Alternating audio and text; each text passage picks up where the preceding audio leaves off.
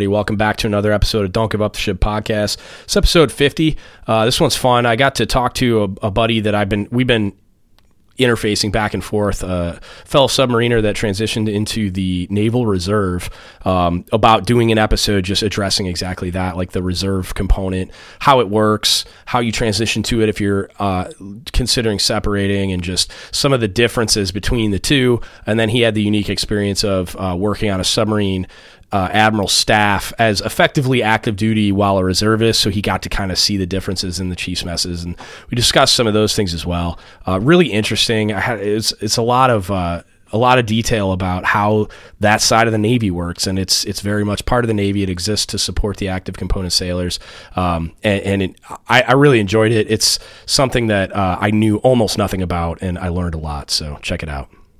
Yeah. All right, man.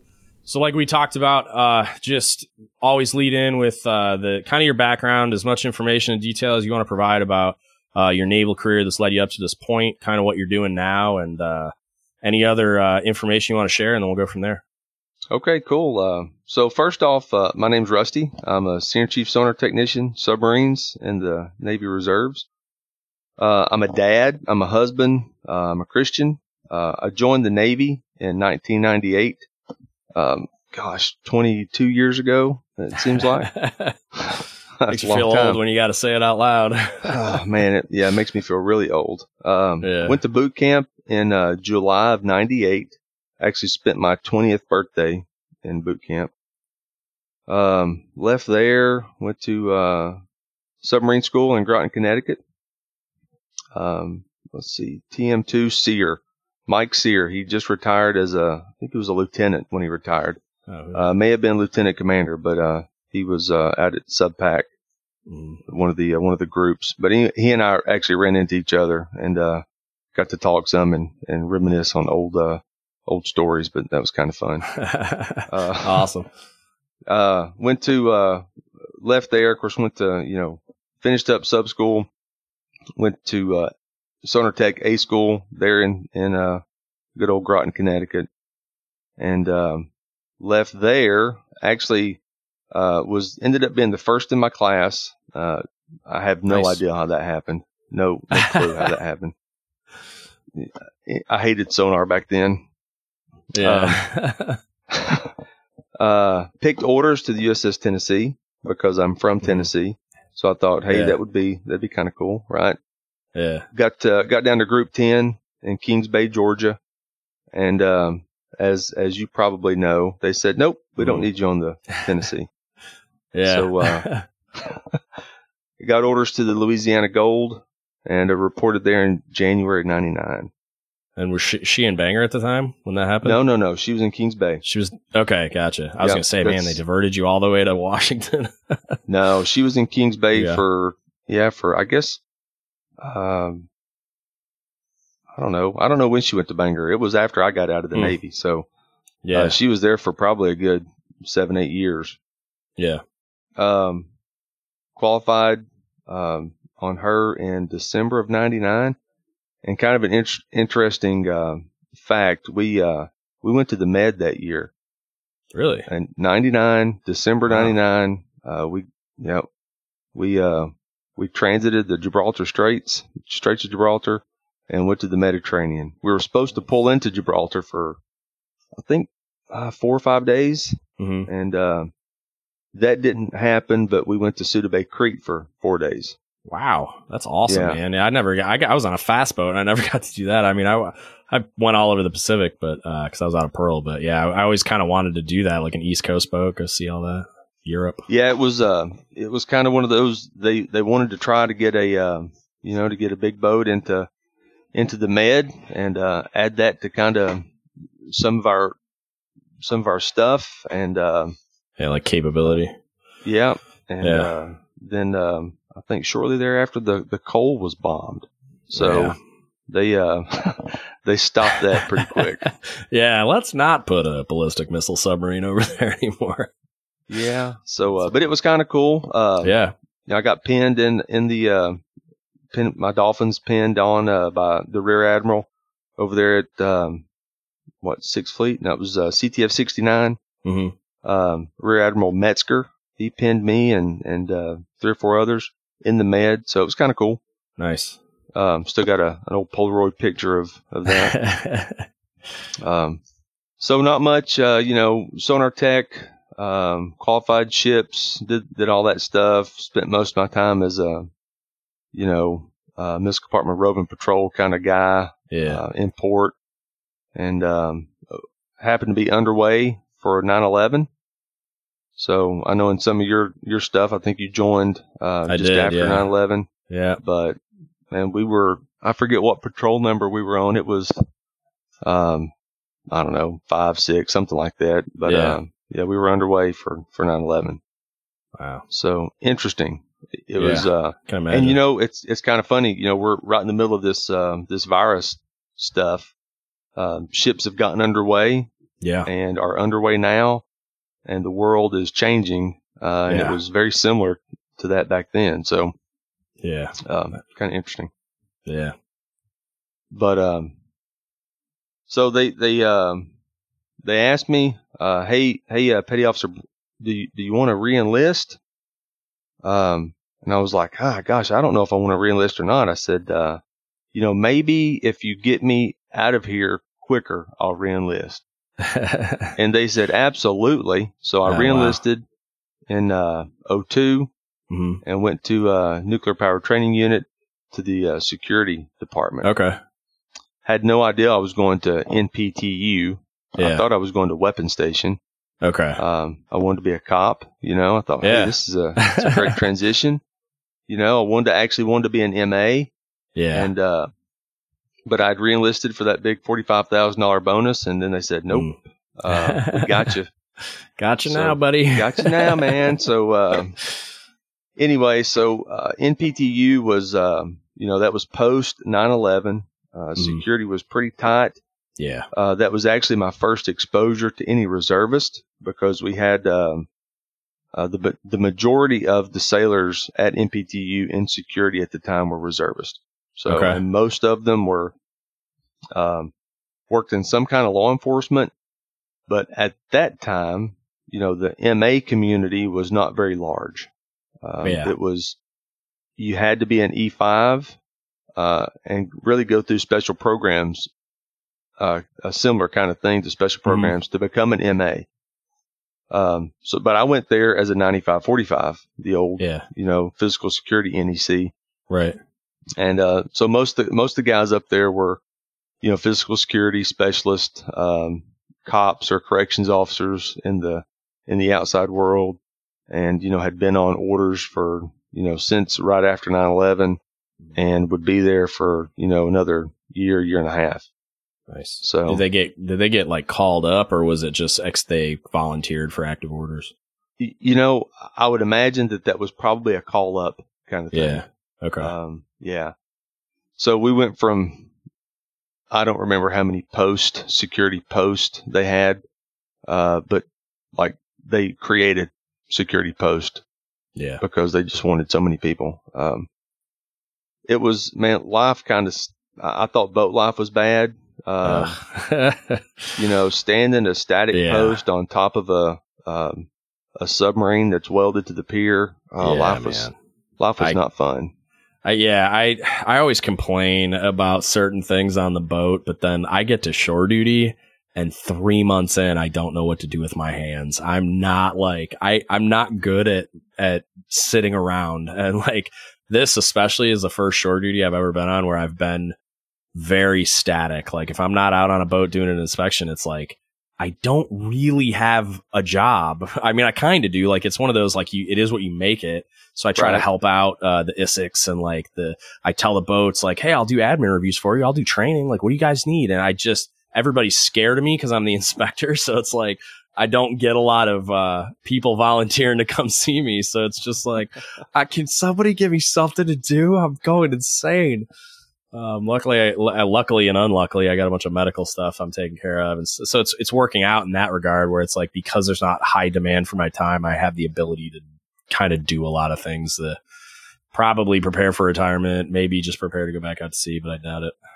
Yeah. Yeah. So, uh, yeah, mean, it was, um, uh, life was just tough. 12 hour Yeah. shifts. Uh, sometimes working nights. Gross. And at the time, um, we were working, it was like five on and two off, and sometimes seven on and two off. It was just Jesus. It was, um, you know, and you'd rotate through, uh, you know, static post and, and then go into some roving watches and stuff like that. And it was, uh, fortunately, there was a, uh, there was a really awesome chief there. Um, he was a torpedoman chief, yeah. a submariner, and uh, not very many submariners there. yeah. Know, at uh, at NPTU and security. So uh, he kind of took a liking to me and pulled me off the watch bill, and uh, kind of made me a, um, uh, for lack of better terms, a secretary in nice. in the security office. Um, so I got I some exposure to my executive assistant. yeah, it was kind of it was kind of nice. Uh, you know, awesome. had a had a group of chiefs in there, pretty good, pretty good cats. Um, some were a little eccentric, but you know, yeah. we all have our quirks. But Right. um, you know, he uh he kind of gave me some exposure to um helping you know uh change not change policy but edit uh, Mhm. security manuals and stuff like that. Uh, ended up doing some uh, intrusion detection system um, hardware and, and interfacing with uh, contractors and nice. and uh, so yeah, it was it was a really good experience uh, in the end and overall. So I, I can't really complain. But um, times were tough. Went through a divorce there. Um, Mm. Got custody of a child of, of my oldest daughter. okay. Um, so I only had one child at the time. So Yeah. but um, yeah, I- left Charleston kind of hating it. yeah. Did you transition out kind of because of that single parent life and I, I did, yeah. Okay. So I, I'll never, um, you know, I got out because I got custody of my daughter.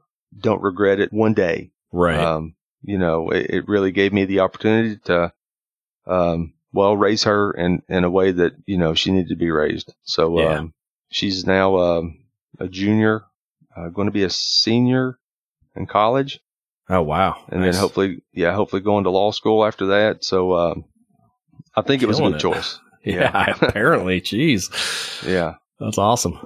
So, um, anyway, so that, that, you know, that kind of ends, uh, I got out in 06. Yeah. Uh, May of 06 did, uh, right at, well, right at eight years, uh, active duty. So, you know, I got my token child. I got my token ex-wife. Uh, no DUIs, no arrests. yeah. I was gonna say, So- met almost all the Yeah. prereqs. almost all the prereqs to make chief, but uh, not quite all of them. So uh, got out, like I said, in 06, uh, May of 06. Was uh, was on terminal leave, moved back, uh, moved back home to my hometown, and got a job in, in uh, you know, our local sheriff's office. And Nice. um, yeah, I've been I've been doing the the whole police officer, deputy sheriff thing since uh, since 06. So, Wow. Awesome. yeah. Uh, came into the reserves in April 07. Yeah. And, um, man, I tell you, you, you talk about, not you specifically, but junior sailors talk about, can't wait to get out, can't wait to get out and be in the, the real world, you know, Yeah. Yeah. uh, make all this money out there in the real As, world. as if they have any concept of what the real world is when they join the Navy at 18, left mom and dad's house in high school. It's like, you don't, you've never experienced the real world. it's so It's funny. funny. Yeah. so then you get out, you know, and you taste the real world and it's like, yeah. this Oh. what I just left was the real world. What is Yeah. this? What is this stuff? You know? Yeah, that's I get that a lot, man. My brother got out. Uh, so he was he joined in like I think the late '90s and did a deployment on the TR as an aviation bosun's mate, and it was like day one was se- he deployed on September 12th, 2001. So it's like, wow. yeah, man, just gone all the time, just flight deck ops for 18 hours a day, just barely sleeping. And, um, and he, when he got out though, it was like he was, he didn't know what to do. He was like, like everybody's moving so slow. I don't understand. Like everybody's so lazy. And he's like, he ended up with three part-time jobs and going to school full time just to like meet the need for like activity. Like he's like, this is, I need more to do. I'm bored. I like, just give me more, give me more because he had like, he had been indoctrinated into the culture of the military and, and he was in at such like a high op tempo time and it was so demanding on him that like, yeah, when he got out, he was just like, "What is this? Like, why is everybody so lazy? Like, I don't get it." And he's freaking out and like, and it worked out well for him too, though, because he did really well in school and his employers loved him. So yeah. Oh yeah. But it was it was nuts. He was just like, "This is insane. I can't believe this is what it's really like." Oh, it's uh, uh I tell you, my you know my transition to uh, it was I'm not going to say it was difficult, but it was certainly uh, I, I certainly fit in better with the military yeah family than I do the civilian. Even now, and if you know, I'm I've been off- if I'm scared of anything when it comes to like retiring here in a few years, um, and I'll tell you offline, like I'm not. Uh, I well, I mean, by the time this comes out, everybody's gonna know. I got a cancer diagnosis recently, and um, I, I mean, I'm all, all signs point to I'm going to be fine. Uh, okay. But it's, you know, it's, it's a little early, but it's, it's, uh, I'm getting a pretty aggressive surgery on Wednesday. Uh, and then I'll be laid up for a while and then I got to do radiation afterwards. Um, but again, like su- mm-hmm. supremely confident. Like my surgeons are just like, we caught it early. It's not the kind that spreads. It's a low grade. It's all these like really good things. Yeah. Um, I got a pre-op appointment tomorrow where I'll find out like for sure, like he's cause now he's got like all the data and he can talk to me like with some certainty about what's going to happen next. But um, but yeah, man, it's like I basically talked to my UMO, uh, the undersea medical doc up at uh, my my command, and he was just like, you know, we got to wait until we get on the other side of some of this, but I can pretty much tell you you're never going to sea again. I was yeah. just like, well, okay. um, oh, that man. limits some options and stuff. So I, you know, I, I was already kind of like going down the road of retiring anyway, but, uh, yeah, it's like, if I can't be a submarine COB, I don't know that I want to stick around. Like I, me and my CMC will probably have a conversation about the command senior chief program if that's even feasible. But uh, like right. if I went and did like a, a shore command and then maybe by then they'll clear me to go to like some regular sea duty. But uh, I might just call it a day. Um, but yeah, mm. I'm terrified of like if I'm scared of anything, it's that transition because I am like I'm wired differently and I know it. and so it's like, I don't know if, uh, like I got a lot of people in the military think I'm high strung and like I come a little intense. So it's like, I can only imagine what civilians are going to think. So well, it's going to so be, I'll, I'll, tell you interesting, what, man. So the minds, uh, I can't really, of course, I don't know what anybody else is thinking other than me, but yeah, my perception is that when you're a, when you're a, when you're a,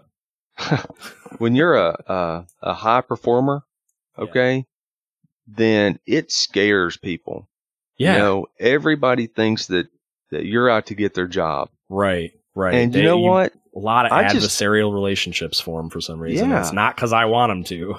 No, it's like, listen, I just want to work. Let yeah. me work and let me learn and let's prepare for the future. But I am not trying to get your job. Yeah, no man. way. That's a great point because, like, I what I always and I get that we're kind of in competition, but what I, always confused me, especially as I got to the chief level, is as we were uh, quote unquote competing against each other. Like, where I, on a submarine, we're unique in that there's usually only one of you. Like, so I right. was the CSCS, and I got an ETRC and an ETVC, and you know, like ETNC, mm-hmm. and it's like they're we're all competing against each other in that the, all the the chief petty officers are ranked against each other. But like, am I really? Because I'm not really competing against you. I'm competing against my peers for advancement. So right. it's like I get that. I kind of get it because like, yeah, number one EP is going to help me a lot more than number one MP. But it's like at the and maybe I have a different perspective because it's kind of an understanding at the at the master chief and senior chief level when you go sit these boards that cooks when they're at sea generally, and it's not everybody. I got some buddies that were crushing it and number one EP Chiefs, but um, it is almost unheard of where it's like they kind of, yeah, like when you review all our records stacked next to each other, it's like there's very rarely going to be an EP chief on a submarine that's a cook. It's just how it goes. Especially like it's a little more prevalent now for guys standing, watching control and stuff like that, which is what generally holds us back.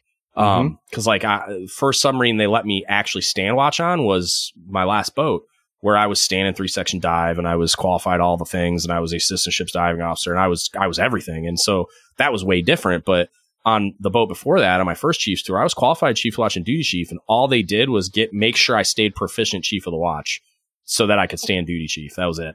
like wow. all and I got weekend duty every time because I was the junior chief and it was just like it, they did just viewed it differently. Cooks didn't they didn't trust me to be in the control room, um, which was hilarious because I was one of the better chiefs to watch on board. But uh, yeah, it, yeah, it was it was weird, and it's just like I never understood that. Like I'm like we're not really competing against each other. I'm competing against all my peers.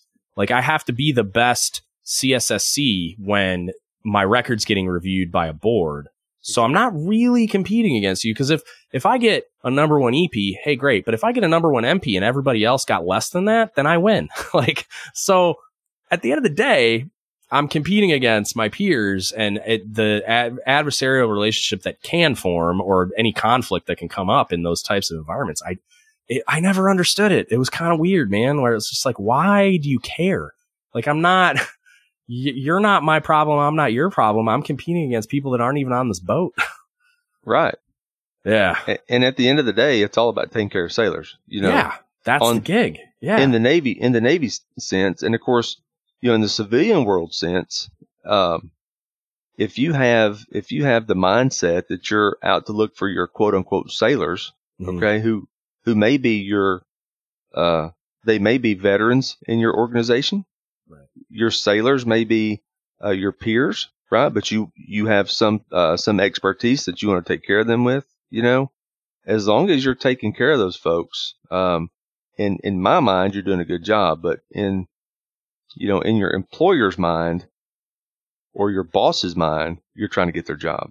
Yeah, it's yeah. it's um, and so you really kind of I don't know. It's um, sometimes I feel like I just have to sit back and sit on my hands. You know, yeah. Um, I, I mean, because got... I want to, I want to go all chief and senior chief on people. Yeah. You know, and it's like, get out of my way. Let me get, let me get stuff done. Yeah. It's probably frowned upon in the civilian world. it kind of is frowned upon because yeah. people just don't know how to, they don't know how to handle this. Yeah. You know? My buddy Bobby, he was my sponsor. He's an FT senior chief. He uh, got a job at a, sh- a, naval shipyard, and I ran into him at the grocery store. And he told me the story about he had recently retired, got the job, and I guess he just melted the face off of a couple of people in his shop and like got talked to by his superintendent about like, look, I understand where you came from and what you did before, but you can't do that anymore. Cause he was like known as a pretty aggressive guy and he was always getting after it. And he's a good, really good dude, but like, yeah, he just was unwilling to accept subpar performance and people shirking responsibility. So he lost it yeah, like, yeah, you can't do that here. That's not a thing anymore. It is, and I'll tell you another another transitional issue is, um, you know, military side of the house. You are you're getting paid right twenty four seven. Yeah, three sixty five. Yep. You don't have to clock in. You don't have to clock out. Um, in the civilian world, that is not the case. Yeah. You know, it is against the law to volunteer your time at your employer, wow. and that's really to to to protect the employee, right? Yeah. Yeah. But when you're abused. a high performer and you want to work, yeah, and you're told that you can't because, you know, it's the law. Yeah. It's it's difficult. So That's interesting. Yeah, it's um yeah. Yeah. Yeah, I mean, and that's what I, I really like I'm I'm hoping that I can parlay this platform into kind of like the the I'm modeling it loosely on what Jocko Willink did when he retired, where it's like the podcast came after what they do with their leadership consulting firm called Echelon Front, but it's like mm-hmm. I would I would like to create a business model where I can do leadership development and education for just whoever. Um, and then the podcast is is just like a branch of that where it's like I don't necessarily want to monetize the podcast. Like I, I always want this to be free content, and I right you know maybe I do like a Patreon or some YouTube stuff where I monetize the YouTube account. But other than that, like I don't ever want this to be not ex- fully accessible and free to active duty military, especially and like and any veterans and whoever really like anybody. Um, but like to use this to build on and like create some kind of business model so that I don't have to do all those things that you're describing. so like I can just be my own boss and start my own business. And I'm sure I'll have my own frustrations because I got to interact with people and businesses and things to, to do right. that. But at well, least so I'll have that freedom to. This, this will be a shameless plug for one of my favorite podcasts. Okay. Do it, man. The, the No Agenda Show. Okay. Adam Curry and John C. Dvorak. Uh, they, down they have developed a value for value model and they take donations. They don't do the Patreon. They don't do the like, share, yeah. and subscribe. It's it's all word of mouth. They have a huge following. Huh. Um, I like that because I Patreon. You know, I haven't done it because I'm not retired, and I haven't. There's an ethical issue there to me. Yes. I'm pretty sure it's everybody else agrees, but like, um, like I'm get like you said, I'm getting paid to be a leader in the Navy, and I'm dispensing leadership development and education, which is part of my job description. So it's like I'm not, I'm just not willing to go down that road yet. But right, um, but yeah, I was looking into Patreon uh, and some stuff for like just to prepare and have a plan for when I do transition out, and um, and a lot of people have encouraged me to look into those things because they're like, man, there's a lot of people out there that want to help you grow and want to contribute to what you're doing. Um, but I, I, I don't know. There's something about it where I feel like I'm, I'm sitting there with my hat in my hand, and it's like I listened to a pod, well, the very first podcast I started listening to was called the Survival Podcast, um, and it's this guy uh, Jack Spirko. I don't really hmm. listen to it much anymore. Um, he okay. got a little too political for me, but right. Um, but his he's a really brilliant entrepreneur, and like the he created this system where it's like, um, it's kind of what you were describing. He calls it the member support brigade. And it's like you pay a fee, but you get access to all this other content. Uh, he's partnered with a ton of companies where you get like discounts on certain products. Um, does a bunch of other stuff where it's like this, it's an interesting model where it's like you pay him a small amount of money, either I think it's monthly or yearly or something and but then it's like the value you get in return is just tremendous. Like it's a right. ton of discounts and it pays for itself in the first few months if you're if you're actively using it. And if that's not a thing then don't. And you can the podcast is free and just engage with me and it's you can ask him questions. You can do all the things for free but if you want to support that's how you do it. And um it, it was pretty interesting that like his model of it was like you were i guess value for value but like you were getting a lot more in return and it was just like a hey, if you want to support us, this is how, and you get a ton of value in return because I want to do more for you. And so was, there's, I mean, there's a similar, uh, yeah. but they don't, you don't get any more mm-hmm. for, uh, for paying. It's, it's merely, hey, if you find value in, in the content that we're putting yeah. out and, and you find, because what they do is they, they analyze media. So their, their analysis of this whole COVID 19 stuff is, is yeah. pretty, it's I think I've heard of these guys um, actually. Um, I want to say I started listening to maybe I subscribed to it already and I'm a big idiot. now they I mean they've so it's you know if you're a if you're a first time listener to listen mm-hmm. to them it's it's a little you got to give it some time and kind okay. of sift through some of the stuff because I mean mm-hmm. they've got some jingles and some antics and and their their quirkiness and, and kind of their stick, you know, and I yeah. I enjoy it, but they uh they kind of give you a balanced uh uh, just just a way to look at the media and say and step back. Really, kind of like Jocko says, you know, step mm. out of mm-hmm. the situation, yeah, and decentralize and take a look at the at the whole picture.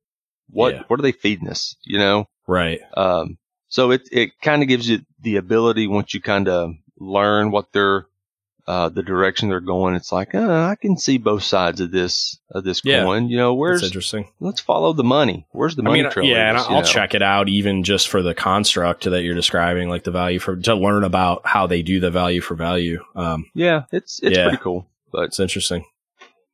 Anyway, um, went down that rabbit hole. Yeah, sorry, um, I told you. I see no, squirrels, man. no, man, and it's and it's okay. So it kind of yeah. gave me the opportunity. I've always wanted the opportunity to uh, to plug them. So anyway, awesome. Uh, um, so anyway, I joined the reserves in um, 07. Um, I was a, a young STS two. Um, had no idea about the reserves. When actually, let's see, how did I? I think I called the reserve recruiter. Mm-hmm. Um, close to my hometown in a bigger city. You know, yeah. called the called the reserve center, talked to the recruiter, and uh, I really made it easy for that guy. You know that nice. that NC. Um, you know, I had no no police background, uh, no issues. Yeah, at all. So he he was like, "Oh, you're a cop now. You want to be an MA?" I'm like, "Absolutely not. Absolutely not. Do not want to be an MA. Uh, nothing against MAs at the time, but it was like, ah, no. I'd rather do something um, in the community that I just came out of. Yeah. And I do this cop stuff on a daily basis. Uh, yeah, I, I go do, do Navy stuff, I want to do something different, you know? Yeah, yeah. That's cool. So fortunately, there was a, there was some Sonar Tech billets available, mm-hmm. and I snagged one of those. Didn't didn't lose any, didn't lose a pay grade or anything. So um, came in, uh, made first class uh, that fall, first time up, and uh, kind of sat there for for a few years. I didn't make chief until uh, 2013. Okay. So, but it was even even being in first class. Um, it was um, again post 9/11. Everything was was um, you know the reserves were growing. Yeah, for uh, sure. People, I mean, we were, I mean, people were deploying. You know, we would probably get, the first time in a really long time that the the reserves were called upon and the on the scale that they were too. I would imagine. I believe so, and you yeah. know, um, because the first push, you know, for um, um, 9/11, Operation Enduring Freedom, War on Terrorism. You know, the first push was obviously active duty, right? Sure. But then, but then, active duty can only uh, sustain that support for so long before they have to go back to doing their normal stuff, right? Right. Normal operations. I mean, you, you know, uh, power projection, all that stuff. Mm-hmm. You can only you, you got to go back to that. Um, so then, who's gonna who's gonna fight the war? You know, well, right. reservist. Um, and while you know your active duty side of the house are still very segmented. You know, we went into a, well, when you deploy and you go to the sandbox, you go through Army training. Yep. And so you're really, it's a joint force, you know? Yeah, I had a couple buddies do that. I never, I, I, have, I have never deployed on a, on an actual legal, um, you know, Title 10 deployment, presidential yeah. recall. Uh, but I, I've known several people who have. And, uh, you know, there was a long time there. It got to the point we had, we would have, um, you know, our, our TICOM come down and talk to us, uh, at the reserve center. And, uh, they'd say, yeah, okay, raise your hand if you've never been deployed, you know, and several people would raise their hand and they said, well, just get ready because it's going to happen. And, yeah. um, I've, I've been, I say this, uh, kind of tongue in cheek. I've been fortunate to not deploy you know, but yeah, um, absolutely would if if um, if it came down to it. So right. So the reserves uh, currently and even back then is is set up. You know, we we are here to support the active component. Uh, a lot of a lot of reservists even don't don't get that. Uh, we you know they they want to well, what can we do over here to support the reserves? Well, our job is not to support the reserves. Yeah. Our job is to support the active duty. Um, talk about money. Active duty pays for our billets. Yeah. That's where our, I mean, that's where it comes from. So they pay for, for a product and we are that product and they expect something in return. Out where I'm at, kind of middle America, prairie navy, as, uh, as some folks will call it, you know, not near a. the closest thing I have to a body of water is a river. You know, right? and I, I get teased all the time. Oh, y'all got boats down there on the on the river? Like, no, we don't have any boats down there on the river. so, uh, you know, we do a lot of stuff that's uh, that's shore based, but uh, so we have these. Um, you got reserve centers all over the yeah, United States. The, they're they're the um the Navy operational support centers, right? Is that accurate? Yes. Okay. That is correct. So we we say it NOSC. Yeah. Um, it's a NOSC Navy Operational uh, Support Center, and most of those, uh, you know, are are joint with a Marine Corps Reserve unit. Right. So in those in those NOSCs, you have uh, full time support sailors who you know FTS. They're the I guess you would say that they are the active branch of the reserves. Okay. So I was kind of I've never understood the distinction between the two. they like, will they will say that they are reservist. Okay. Okay. And they they get paid out of let's say the reserve pot of money, mm-hmm. the reserve bank account, but they are active duty. Yeah, I, okay. I've seen. Yeah, I like so I r- interface with the NOSC when I was an A school instructor because I needed a corpsman really badly because we were on an army base in the middle of Virginia. Okay. And we were screening students to like go overseas and do all these other things. And we kept getting these nasty grams and phone calls that we were screwing up all the paperwork because the army was just doing what the army does. So I, I reached out to them and they had an FTS corpsman. Uh, she was a first class.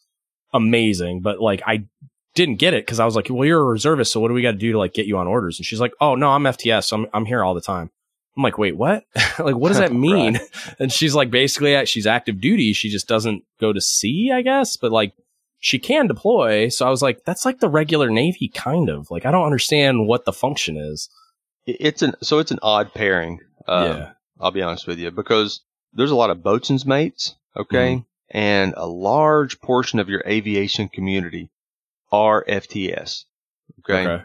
So but they, I mean, they are hardware units. They're commissioned units. You know, uh, they're FTS strictly, mm-hmm.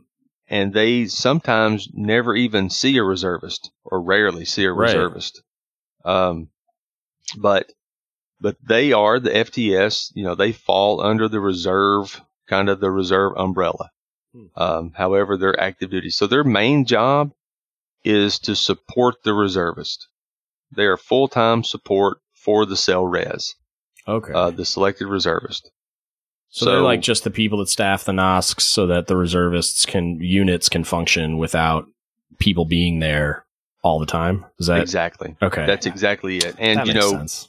and and right now, um, you know, a NAVADMIN just came out um, that pushes. So typically, when a when a reservist would deploy, mm-hmm. they would go through um, ECRC, or basically an onboarding uh, in Norfolk, and in Norfolk, the ECRC, and I don't I don't remember what that acronym okay. stands for.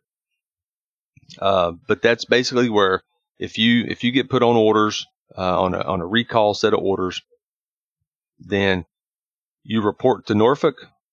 They they start your your active duty pay account. Uh, they ensure that your transfer eval coming off of the reserve duty was taken care of. They uh, they basically almost like a MEPS. Yeah, okay? that makes way more sense now. It's almost like without that without that structure, how would how right. would the units function? I always wondered. That. I'm like, are they working from home? Like, what what are they doing? Like, that makes way more sense. Yeah. So, but with this uh, pandemic uh, stuff that we're dealing with right now, you yeah. know, they just released a NAVADMIN right here, uh, 9920, mobilization processing of the Navy Reserve personnel in support of COVID 19 response operations. So they pushed that MEPS like onboarding down to the NOSC level. Yeah. Which is perfect. So, yeah. Um, and, and really, this is an exercise that's been, um, I'm not saying that the COVID 19 response right, is an exercise, but, the, but yeah, you know, never, as some people have said, never let a good uh, emergency, you know, go to waste, right? Right. So, right. Um, Force Kotz, our Force Master Chief, um, I heard him speak a few months ago, and and uh, they they have, you know, at the the CNR level, uh, the Office of, of Chief of Naval Reserve, at that level, they've they've recognized that hey, there's some deficiencies in putting reservists on active duty orders, right. and it takes a long time, and there's a lot of just stuff that gets in the way. Yeah. And they've been, you know, working through process to mitigate a lot of that. That's awesome. Um, a lot of that red tape. And, you know, CNO, uh, was it Greenert? I think came up with the administrative distractions and administrative barriers and burdens and stuff. Um, was it Greenert was or Richardson? Richardson? Richardson. Okay. Yeah. Um, well, my apologies, CNO. But anyway, um, you know, that was, it was kind of like, Hey, that's a, that's a great thing. You know, he's, let, us right let's cut through a lot of the red tape, you know? Yeah. Because there's a man working at SubPac, there were times that I would sit back and think, how how do we even cast off all lines and get yeah. a submarine underway with all the, I, stupid bro, stuff that we who you telling? Holy like, cow. We're we do in between every deployment on a ballistic missile submarine now. And I don't know if it was like this back when you were on one, but it was constant. Like you're just either in refit or you're underway, right? So like every time yeah. would come in, it was a maintenance period and just all the work controls and just the burdensome crap that would happen. It was just like, there's gotta be a better way. like I find it really like we were constantly waiting on like work packages and just paperwork. And it's like, how is this still paper?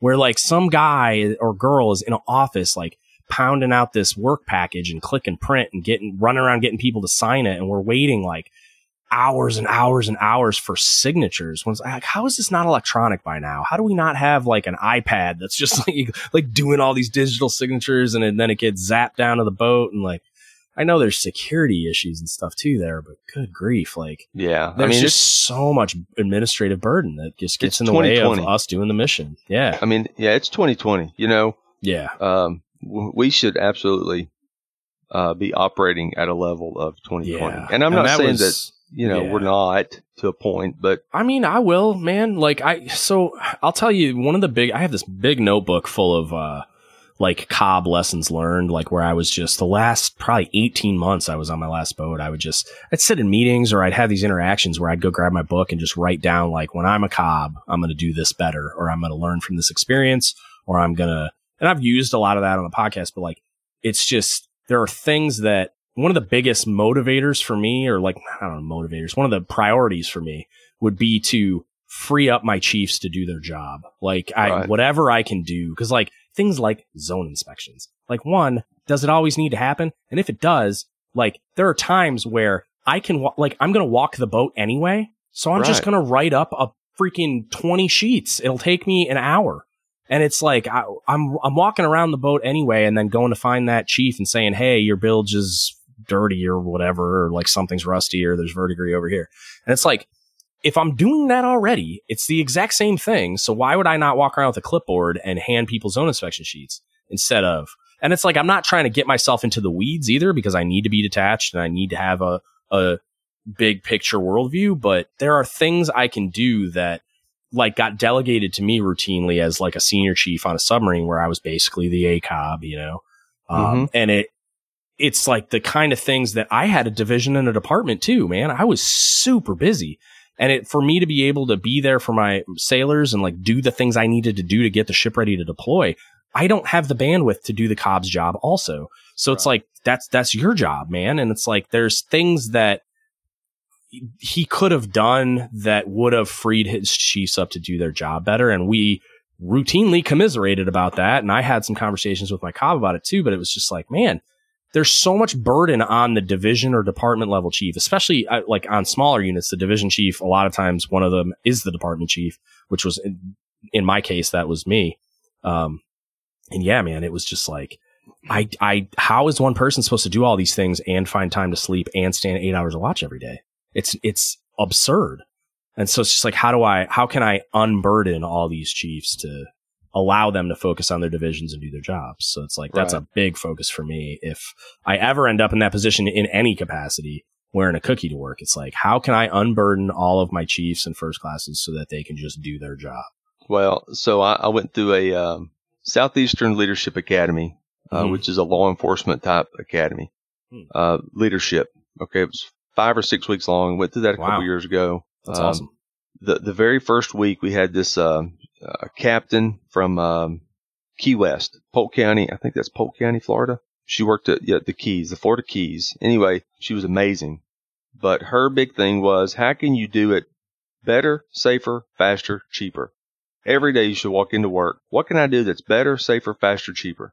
I feel like the priority would be in that order. I would in that order, like, better, like safer, better, faster, safer, cheaper. or maybe safer, better, faster, cheap. But like, yeah, like, well, in order, sa- safety is probably number one. But you, yeah, I, well, you know I mean? yeah, so in you know in, in a law enforcement uh, scenario, even even submarine. Well, yeah, man, you guys you incur know, risk naturally. It, yeah. it, it, and you know we're uh, we're warriors. Okay, yeah, I'm talking submarine, navy. We're warriors, and I hate to. I know it sounds kind of cliche, but yeah, our uh, job is inherently dangerous.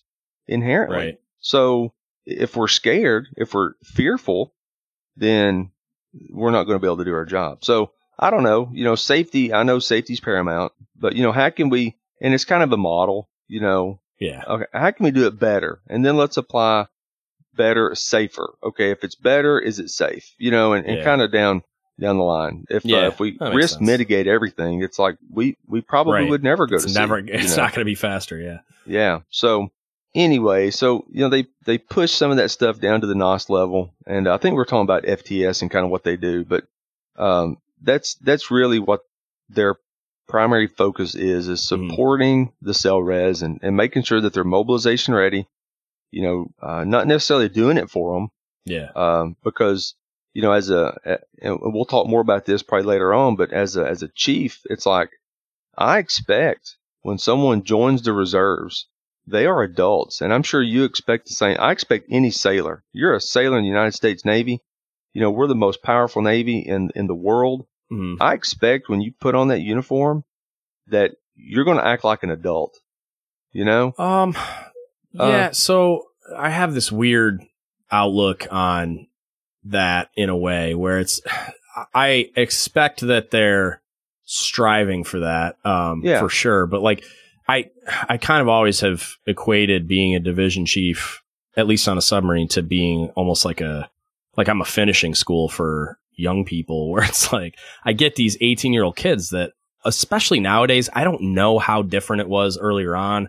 Um, I, I, mean, I know I was immature and ill prepared for a lot of the things, but I was, I was still pretty responsible. My parents did a good job, I think, but, uh, it was, I, I would routinely encounter kids from different backgrounds and contexts than me that had, like, didn't even know what a credit card was or how it worked, or like didn't, um, never had the responsibility uh, of having to even show up on time and, and do a thing and be in the right uniform and all those things. And so it's like, yes, 100% have that expectation, but at the same time, I have this understanding that, I'm probably not always going to get that initially and I need to remove the barriers and equip them with the skills to to actually mature to that level, I guess, where it's just like I agree.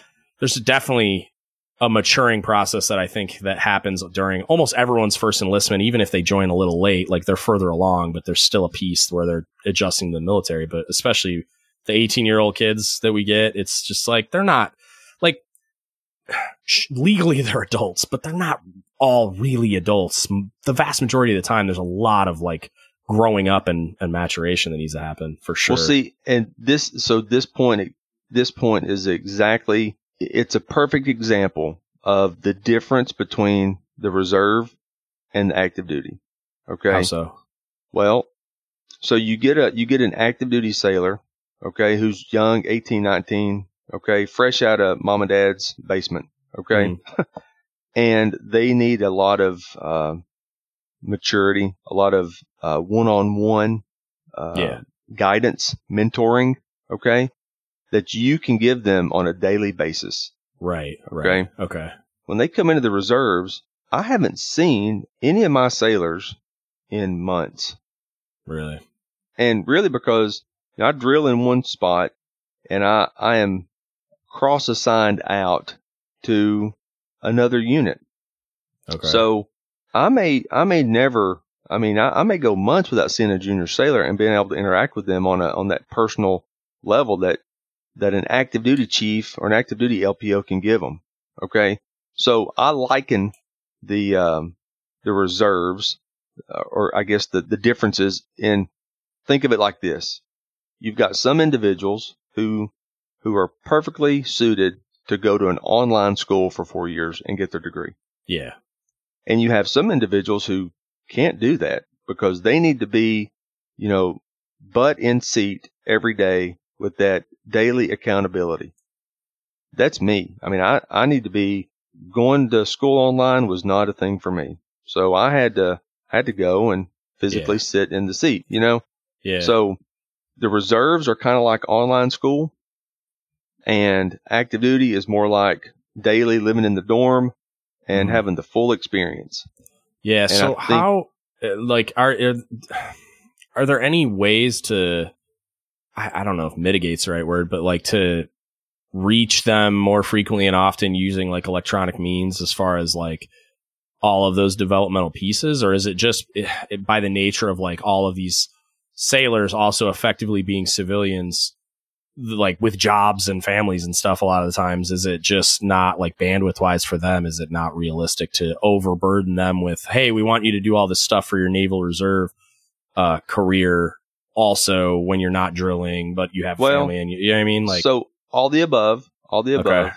and um, I, I, will certainly admit that um, while i still feel like a 25 year old i absolutely am not a 25 year old and generationally you know, I look at some of the stuff my daughter does and she's 20, almost mm-hmm. 21. And I, I just can't, I can't wrap my head around it.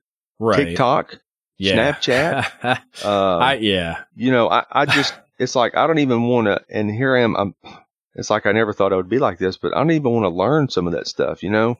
Yeah. But that's where they all I'm are. I have so then you, issues with some of it. I mean, so you've got, you've kind of got that piece, you know, yes, there are ways, but I mean, in a, it's, it's just difficult, you know, yeah, and it's, no, it's, it's hard to be, uh, it, it's like being in a long distance relationship, you know? Yeah. Yeah. Or, or raising your kids from, you know, from a distance. It's like you really, you need that, that one on one. So I guess what I'm saying is because, you know, we'll do, we'll do, um, career development boards, uh, mm-hmm. for the new, the newly reporting individuals, newly reporting sailors. And, um, while I, I find this statement that they make hard to believe, um, and to be factual, they will say, well, I didn't know. So my question would be to them, Hey, hey, shipmate, what, what do you want to do in the next, you know, one, two, three, four years? Kind of where yeah. do you see yourself? Well, senior, I'd like to be on active duty. Really? You, you're, you're brand new to the reserve shipmate and, and you, all you want to do is go active duty. Yeah, senior. I'm like, well, okay, why didn't you go active duty to begin yeah, with? What are you doing here? I didn't know I was coming in the reserve, senior. Oh my God. Well, okay. So, I mean, I, I don't know how factual that, that would yeah, be. Yeah. I don't, I, I, don't know. No. Um, I mean, I, I certainly I, understand yeah, that uh, the recruiters have a job, and maybe mm-hmm. I don't know. I just don't know. yeah, I, have had similar conversations at career development boards where sailors were like, you know, like I, I didn't, I didn't join as this rate. They screwed me or something, and I wanted to be like Navy SEAL Rambo Ninja, and it's just like, okay. Uh, one, that's not totally off the table. If you really want to pursue it, I can I can help you get on that road. It's not going to be yeah. easy. Um, but like, how did you end up a nuke ET on submarines and think like, oh, well, all I wanted to do is be a Navy SEAL? I'm like, well, then why aren't you on a challenge, challenge contract trying to be a Navy SEAL? Like, what are we talking about? Like, why are you here if that's exactly. what you wanted to do? I don't understand. And, uh, yeah, I, I mean, I could, I'm sure some people that like, there's a recruiter out there that screwed somebody over. Sure. I, I believe that that's probably happened. um, Agreed. But yeah, I don't think it's, every single case that you hear like that. So I, I'm like, I have I have trouble with that where I'm just like, okay, like I, I, I sympathize. I'll help you if you really want to do it. I'll help you go down that road.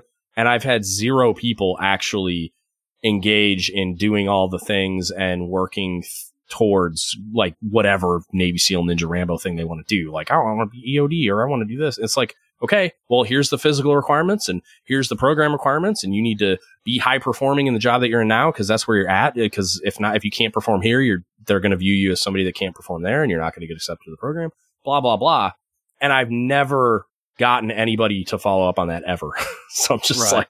like, uh, how many people yeah. really, you know, I don't know. And and you know, I, I often follow up with that question. It's like, well, shipmate, you know, uh, and I hate to hate to, I don't want to cast a negative connotation to the word shipmate. I really yeah, don't because know. you know it's. But I would say, okay, listen, you know there are ways to go active duty in the reserve world without really going active duty. Yeah, and and what I mean by that is a mobilization. You know, right? There there are plenty of at the time there are plenty of mobilizations that you can go on to fulfill that that kind of desire and maybe that monetary need that you need right now in your life. You know, but so that's that's kind of when when a reservist comes in, you know, I kind of expect because we're, we are a very hands off organization to a point.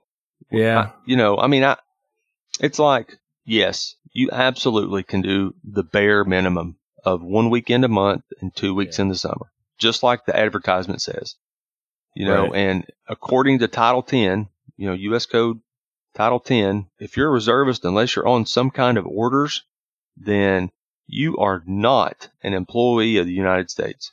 Hmm. So, you know, it's like take that how you want to take it. Uh, yeah.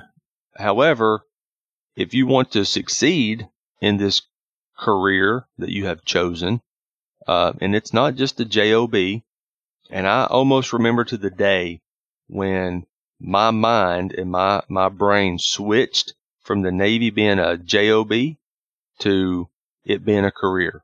Right. And there's a big difference.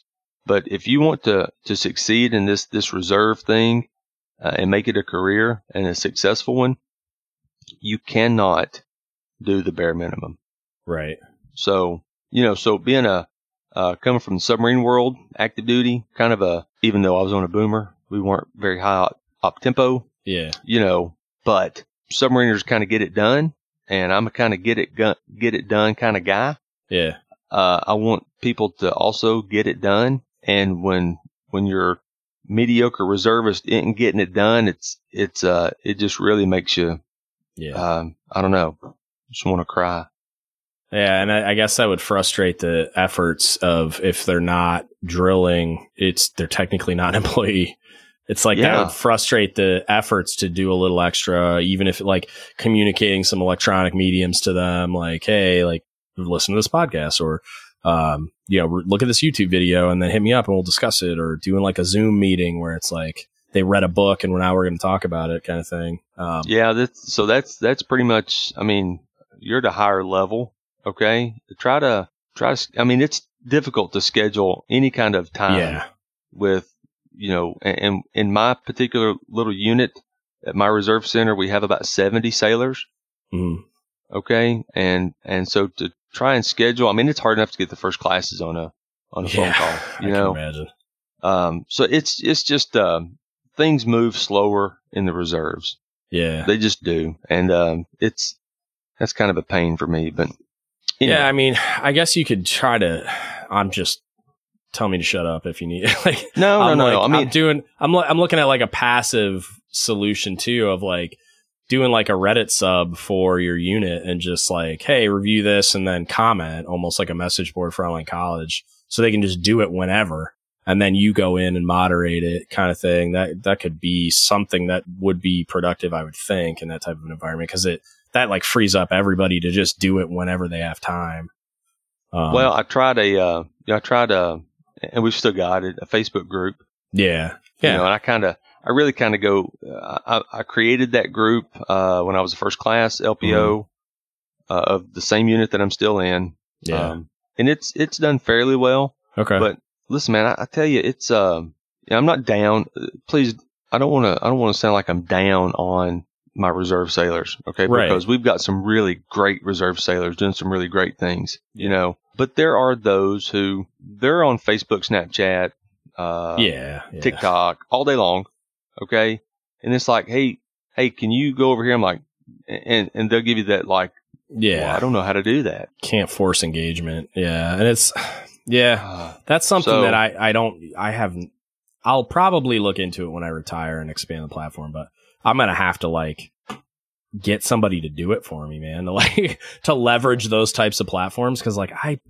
I, I have trouble now with like the app on my phone for Facebook will get updated and then I don't know where a thing is. And thank God my fiance is 10 years younger than me because I'm like, honey, nice. how do I, how do I do this? yeah. I'm like the old man that's like, how do I computer? Like, I don't understand.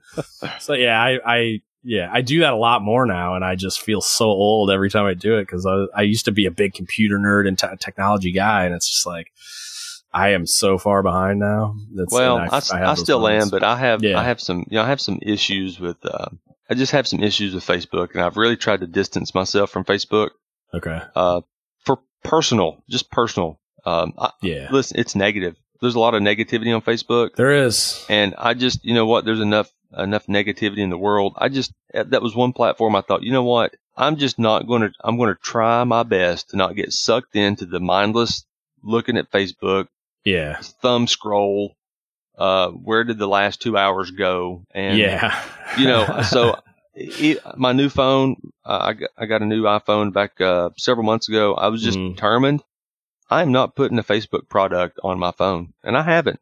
Good. And it's freed up a lot of time. I, and, yeah. So I wish I was better about it because like what I end up doing generally, like I use my personal Facebook and I've liked like every single Navy related thing on the planet. And it's, right. it's like a news feed for me almost where it's like I kind of see what people are talking about in the Navy. Mm-hmm. Um, and as stuff comes up, I share it on the, it's almost all podcast related stuff. So it's like I'll just, find something and then share it on the podcast page, share it on the podcast page. So I try not to, but I do this. I do. I'm like, I see something funny and show my fiance. Like, I definitely, I'm trying to get better about it. I was doing okay for a while, and I feel like I've degenerated a little bit with all this downtime. But yeah, um, yeah, man, I I definitely feel that way about it. I I feel bad when I like sit there for an hour, an hour and a half, just scrolling and like mind, like just killing brain cells. And then like when I'm done, I'm like, ugh, like what did I just do? and it's like I get I upset at myself, and so I'm trying to be better about it. I don't know how good of a job I'm doing, but well, there's I mean there's times that you know um, as long as it's kind of and I'm not, not going to say scheduled Facebook time, but as long as yeah. it's kind of selective and I don't allow it to interfere with my day, you know. Mm. So so but you know I tried that to stay engaged uh, with the sailors on the on the Facebook level and uh, and then Snapchat came out. You know, yeah. And I never I never understood the Snapchat concept uh, to a point that like Gary V does. You know, so that's yeah. kind of that's kind of where I think you need to be. Um, For sure, I just maybe just under his level as far as engagement with to to kind of keep a hold of of of your your tribe, so to speak. Mm-hmm. Um, I think I'm gonna need somebody to like teach me because uh, my fiance's best friend is like a social media manager. I'm like, I'm just gonna need you to come train me and just like just tell me how to use it, and then if I have right. questions with other stuff, I'll just ask. But like, if you can set it up for me and tell me how to use it, I'll start using it. If that's because I, I that's I feel like I'm lagging behind a little bit in reach just for that exact reason that you described. Is like people mm-hmm. are migrating to other platforms that I don't engage with, and so I'm trying to figure that out passively, just like how do I? Because I asked my fiance about like the story functions on like Instagram and Facebook. I'm like, I don't know what to post on that. Do people even look at it or engage with it? Um, and she's like, yeah, they really do. It's kind of a big thing. And I'm like, okay, so what do I do? And she was kind of trying to explain that to me and like, what kind of content would I even put on there? Um, but then I get scared that that's also going to up the amount of time I spend on social media, which I really don't want to do. So I'm just like, yeah. I don't know, man. it's, uh, I mean, it's, it's, it is, it's a, it's a balancing act, you know? Yeah. Um, so, you know, I've, I've tried to, again, I've tried to do that. And, uh, really, so what you, you and I, we can go look in the mirror and we just see who we are, right? Right. But you forget that when you walk down a P-way, that those sailors looking at you see something totally different. Yeah. You know, totally. they see they see a senior chief yep. or a chief. And that kind of puts up some roadblocks inherently. For sure. You know? Yeah, that was the the reason why my face and name aren't on any of this is to try to tear some of that down, that barrier. But right. it doesn't always work. It, it definitely helped, I think, to connect me with people. And then once I built a library where they were like, "Oh, this is what this dude's about," and and then I got to, I finally got some uh, E6 and below to do interviews with me. That opened up a, a door where it was just like, "Oh, okay," and like like I can talk to this guy, and it was that helped a bunch too. But it was it was a it took me a long time to kind of be build that trust and kind of remove some of that barrier. Yeah, I can I can see that, and I'm kind of I know I can come off as an a hole you know, I really, I can, man, I can, yeah, and uh, for sure. But, but I've, I, I'd like to think that I'm self-aware enough that I can try to curtail some of that, yeah, and see it when it's coming, and either shut up or redirect and and kind of change my tone, you know. And I have to do that in my civilian job. You know, if I'm not careful, I mean, yeah. I learned really quick that if you talk to folks out here the way you talk to junior sailors, that well, they they don't follow orders. Yeah, you know, you can't yeah. tell someone to do something just because you said so because right they're they don't have to do it. You know, uh, yeah. and you'll get your hind end whipped really quick if you're not careful. Yeah. So or shot. yeah, um, I was gonna say there's probably some more yeah. dire uh, consequences sometimes. So, uh, so anyway, I know we kind of went off on another rabbit trail, and yeah, and yeah. I'm good on time, man. So don't don't worry about oh, that. Yeah, but, yeah. Uh, we were talking about FTSs, you know. Mm. So the full time support, uh, they're great. Of course, you know sometimes they they feel like they're not so great just because you know you don't get the support that you need. Yeah. Uh, but overall, I'll have to say that my NOSC currently and historically, I'd put them up against, and we're a small NOSC, uh, mm. but I'd put them up against any NOSC in in the country. They are just amazing you know, I, have kind of, so listen, I, have kind of steered away from even identifying where I'm at, but, you know, I drill at NOSC Chattanooga. mm. and um, Chattanooga. You know, had the shooting back in 2016. Yeah. Um, mm. I was in Hawaii at the time. Had been there for a couple of weeks, mm. but uh, I tell you that NOSC. You know, there there are other opinions out there, but I think that uh, the NOSC uh, performed well that day. Yeah, all involved. You know, we lost lives, but overall, uh, I think we performed well. The sailors did uh, as best as they could. You right. know, the chiefs that were there, they handled the situation as best they could. Mm-hmm.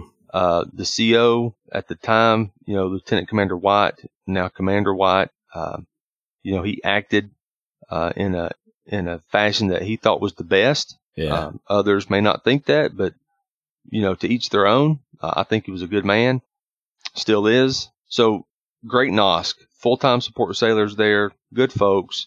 Just like you've said before, man, nobody shows up to work just thinking how can they be uh, a yeah. dirtbag sailor today. You know, yeah. they don't. Uh, right.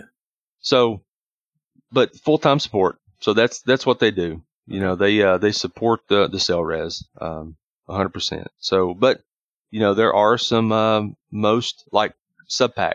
Subpac has one FTS billet, and that's a YN hmm. billet, YN2 yeah. billet. Um, so I take that back. They have Subpac proper. Okay. Okay. Now you know there's some UICs yeah, underneath yeah, Subpac. Yep. Okay. CTF 16, uh, CTF 34, and and some CTFs, and you know some yeah. other UICs attachments, but, and. But I'll just say you know the the the front office. Mm. They've got one one enlisted FTS billet, and that's a yeoman billet. And uh, then, of course, over there, you know, in the N1 shop, uh, you have an operational support officer, the OSO.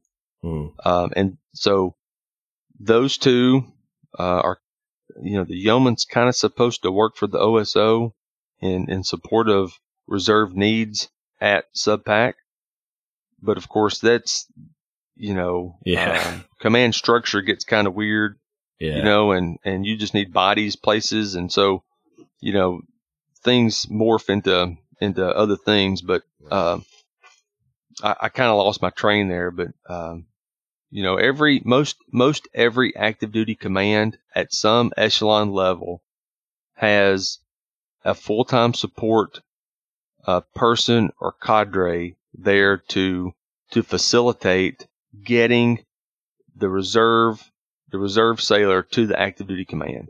Yeah. Okay. okay. That it makes sense now that you say that because I have a commander um, that works for us. That's that's like his function. I and I had no real. I I didn't really understand why he was there, other than we had we have like reservists that are technically attached to uh, our command, and I was just like, I don't really understand what your job is. Yeah, that makes so way more said, sense now. Yeah, and uh, yeah, you're at a group, and and so that that you definitely do. You have, uh, you yeah. probably have some submarine force reserve component sailors mm-hmm. who are not, well, active duty. That group through Subpac pays for, you know, pays for those billets to be attached to that group. And, uh, it's all the money. It's all the way the money flows, you know, you know, like I said earlier in, um, some, some reservists think that we just kind of support ourselves and like we're this big self licking ice cream cone. Yeah. but from my time at Subpac, I learned that, you know, every, and you don't think about it, man. You just think money, money is money, whatever. Right. You know, the Navy, they get this money and whatever. They just kind of do what they want. But everything costs money. Everything mm-hmm. has a dollar sign attached to it. Yeah. And every, every billet has a dollar sign attached to it. And you know, when the, when the active duty Navy is shelling out millions of dollars uh, for reserve support. It's the operational support officer's job to ensure that the reservist um, actually, you know, supports an active duty need. Mm-hmm. Okay, so we try not to support a reserve need. We try to support a need that the active duty is paying for. They're, they're, I mean, they're the paying customer. Yeah. So we have to support. So, um, you know, that's uh, that's kind of that's kind of the way the reserve construct works, you know. Um, and the FTS is there to kind of facilitate that. So yeah. So I'm curious too, like what, um, because if like we say reservists are there. This is kind of like a broad question, but like reservists are there to support active duty. What like what do they actually do? I think that's something that's like a mystery to a lot of active duty and just people that aren't involved with the reserves. So like when they're not on active orders, like what does drilling mean? Like what do they actually do when they're coming in for whatever drill periods that you guys have? Okay, that's so excellent, excellent question. So it's um drill, you know. Yeah. Drill used to mean close order drill. You know, yeah, Marine. Corps handbook, you know, um, drilling, you know, marching kind of stuff, you know. Mm-hmm. But it's really just kind of a loose term to uh, it gets us all together mm-hmm. and ensures you can just kind of throw that overarching umbrella of mobilization readiness to it. Okay. Right. So a typical drill weekend will be, yeah, it's probably not unlike a typical day at the office for you. Okay. Um, putting out little forest fires. Yeah. Okay? Herding, uh, or let's see, a typical day on the boat. Uh, yeah. Herding cats. Mm-hmm. Okay. Hate, hate to say it like that, but it's yeah, like, you know, okay, all right, sailors, let's all get together and yeah. here's the, the thousand things that, that the, the NOSC says that we need to accomplish this weekend, you know? Yeah. And those are, so everything that you have to do as a sailor in the United States Navy, we have to do in the reserves. Right. Okay. GMTs, EPHA, 30 days from your yeah. PHA. Okay. PRT, all that PRT, stuff. Yeah. everything. Yeah. Okay. Flu How shots. much of it's done like outside of the drill weekends? Like, cause don't you guys have to do electronic stuff to like occur points and stuff? so a- we, we, uh, audit kind of automatically incur points. Okay. Okay. We get 15, uh, 15 points a year just for being a reservist. Okay. Okay. It's like, hey, here's your free 15 points. Yeah. Uh, kind of on the back end. Mm. We get, um, so each, each drill weekend, each Saturday and Sunday accounts for two drill periods. Mm-hmm. Okay. So the morning time on Saturday, you know, from let's say zero seven to noon, that mm-hmm. is one drill period. Okay. And we get one point for that day and we get one day of pay for that day for that particular okay. four hour period. Okay.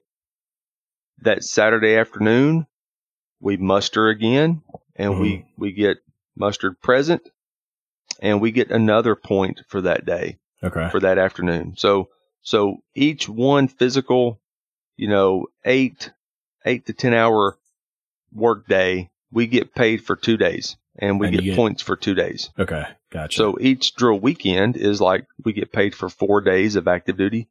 Yeah. Okay. And it's four points. And what's the end game for the points? Like what's, what are you driving towards with occurring those? Well, that goes into this magical, mystical, um, computation at the end of the, of the game. Mm-hmm. Okay. Or at retirement. Yeah. Uh, those points, uh, go in, they, they factor into your years of service and your pay grade at retirement to equal your retirement pay. Okay. At so the, age 60. So the rate will differ depending on how many points you occur. So it's like not solely pay grade based. True. Okay. Yes. I mean, gotcha. so, you know, you could be a, you could retire as an E6 and have, you know, uh, let's say 8,000 points. Mm-hmm. Okay. With, with 28 years of service because you've, you know, you were just grandfathered in for something mm-hmm. and you could end up getting paid more uh, at retirement than, you know, a senior chief with 4,000 points and 23 years of pay, uh, of hmm. service. Interesting. You know, it's, so it's, it's all computational. Gotcha. Okay. Uh, and NSIPS has a, has a calculator. And I think even DFAS has a, you know, yeah. retirement pay calculator. And of course that, that all may change some with, with the uh, blended retirement. Right. Right. You know, okay. Um, so that's, man, that's another whole topic God, that God, I don't yeah. even I don't, I don't even get into right now. I haven't. I'm not. Yeah. I'm not educated on it enough. Neither am I. I I've um, done the general training, but like I'm I'm traditional high three, so I'm just like uh, yeah, me me too. Me just too. for the sake of counseling my sailors, I learned a little bit about it, but yeah. Yeah, and at this point, it's like a, it's a you know it's really a mute topic because there's no the optional period is over, right? And everybody else coming in is under the new system. Yep. Yep. So it's it's like you know I yeah, probably need to learn more. But yeah, I need to learn more just to explain how to leverage it, I guess. But yeah, that should be that's definitely something I should do an episode on. I think it would be, uh, yeah, and you know what? There's probably someone at PERS that you could talk to for you know? sure. Yeah, I'm going to need an expert. yeah. so if you're listening, hit me up. Well, as a matter of fact, because uh, we were about six months away from, and I think I was in Pearl at the time, but um, the um, oh gosh, there's a thing on my Navy, you know, my my.navy.mil where you can ask mm. questions and and it gets sent to the right person. And uh, I had this retired chief from PERS. He sent me the, you know, like the uh, the official email, and then he called me. He said, "Hey, brother, listen, I just want to let you know, I'm retired chief. You know, mm-hmm. he said, uh, don't you in your current situation, don't do it. Yeah, absolutely not. You're too close. Yeah, you you wouldn't sure. have. I was like, yeah, I wasn't. You know, uh, yeah, like, I wasn't bro. planning I wasn't, on it. I wasn't planning on it, but I kind of asked the question for, you know, just so I could have some knowledge for other people. He was like, okay, yeah. good. He's like, you need you need to come out and do uh, you know, spend a week with me, and I could teach you a whole lot. So yeah, uh, I need to look that guy back up and try to get out there. But yeah, definitely. So you know, that's kind of uh, we talked about the reserves um, structure. So some, I'll give you, I'll just give you some more of my my history in the reserves. So I've done, not that I was counting or anything, but 2015, 2016, 2017. In those three years, I did 458 days in Pearl. Okay. Okay. So I did, I did, uh, th- that's, those were multiple different kinds of order sets. Mm-hmm. And, um, get on down here to, uh, the different types of order sets that we have. So we talked about a drill weekend. Yeah. And those particular drill weekend days are called IDT. Mm. Inactive duty for training. Okay. That's, that's the pot of money that, that that pay comes out of. Yeah. That comes from, you know, the reserves. Um, the types of orders that I did in Pearl for all those days uh, was a mixture of active duty for training. Okay. Okay, so that's our typical AT, a combination of active duty for training or ADT, and then my longest set was active duty for special work, the ADSW. Okay. And I think they've recently changed that to ADOS. Okay. Um, it's uh, it's more of a a joint force. Um, I, and I'm, I'm ashamed I don't know what it stands for right now. Uh, ADOS, ADOS. Yeah. But, um, uh, the army uses that, but basically it's, um, you know, it's, it's full active duty, uh, yeah. for some kind of special something. But, but each of those comes out of a different pot of money. So mm-hmm. AT is a, is a congressional entitlement for the reservist. Okay. Every reservist out there has, you know, two weeks worth of, of allocated money for them. Mm. And that, that comes down through the, the reserve center, you know, and they manage that, um, to a point, but all that money filters through, through them. So it's, it's almost like for an active duty command, if you get two weeks of AT for a sailor, that's free, that's free two weeks for them. Okay. For the active duty. So you know, Subpac, if I went out there or I went to SUBLANT, uh, the Submarine Force Atlantic Fleet or Pacific Fleet or any other active duty command on, on AT orders, that comes through my NOSC and that active duty command does not pay for that. Right. Okay. At all. I just show up and work. Yeah. So the ADT, the active duty for training, so that comes from the supported command, that money. Okay. So, you know, your operational support officer, mm. uh, at a group or at, you know, an, uh, maybe the Esh 4, Esh 5 level, mm-hmm. okay, echelon levels would, would kind of take that up and say, Hey, um, OSO at the top commander level, I need, I need this much money for exercises going on. Yeah. And they'll allocate money. And then the active duty command, you know, pays for these reservists to come out to do X or whatever. Yeah. Active duty for special work is is similar, uh, but it's more long term, and yeah. and you actually bring somebody on active duty, full on active duty. It's crazy. It's that that's a that's a yeah. pain behind end. I, I don't know how. I'm assuming that's what the so I have. I think it's three. I think it was four, but somebody left. we have three chiefs at my current command that are all, I think they're all reservists. One of them might be FTS, but, um, but yeah, it's like, I don't, they're, it's just like, how do you randomly just pick up these orders for a year or more? Like, did you have a job before? Is it still waiting for you now? Like, how does that, I don't understand hey, how that all works. It's crazy. So it's funny. Uh, I made mm. chief in 2013. Mm. Okay. Um, I went to randomly, uh, my CMC and Submarine Force Reserve component. Mm. I was mm-hmm. a new chief, fairly new chief, and he sends me this email, uh, kind of out of the blue. And it was a request for a yeoman to go to SubPac and work in N1 during CPO redistribution. Mm-hmm. And I was like, Hey, Master Chief, okay. They want a yeoman. Why are you sending this to me? He's like, well, they've been asking for forever. And I just thought maybe you would be interested in going out there. They really prefer dolphins over yeoman, you know. Really? Okay. And you fit. So I was yeah. like, mm, okay. so went out there. It took a little bit to kind of get up to speed. Yeah. But, uh, you know, the Manning, the Manning, um, civilian out there, super good guys. We, yeah. We still, I mean, we still text today. I mean, is it, um, Mumper? It is. Yeah. Yep. Good dude. John Mumper. yeah. Gosh, yeah. love that guy. Uh, um, so I got to, got to know, uh, John real well and, uh, the whole, you know, the whole N1 staff out there. Yeah. Spent a lot of time with them. They taught me a lot. So, um, anyway, that was, uh, so they, they kind of was like, Hey, um, that 30 day set of orders turned, turned into a 139 day set of orders. Yeah, Jeez. Okay. So I came home off that set, um, was home, went back to my civilian job after, after a couple week kind of respite period, you know, um, and they called back, said, Hey, would, could you come back out for another, you know, we'll start out with 45 days. I was like, yeah, you know, when you need me. nice. And man, right after Christmas, um, I was on a plane back to Hawaii and spent another 139 days out there. Jeez. And, Were you doing uh, something different or same thing? It was, no, it's pretty much the same thing. Okay. Gotcha. Yeah, pretty much the same thing. So the, um, their yeoman, um, the senior chief yeoman had retired. Yeah. And there wasn't, I mean, it was a gap billet. Yep. So, uh, they needed somebody to kind of sit in that, that, that seat. And, you know, I wasn't doing a whole lot, but I was, mm-hmm. you know, I did a few, uh, back then, uh, they called them WEPs.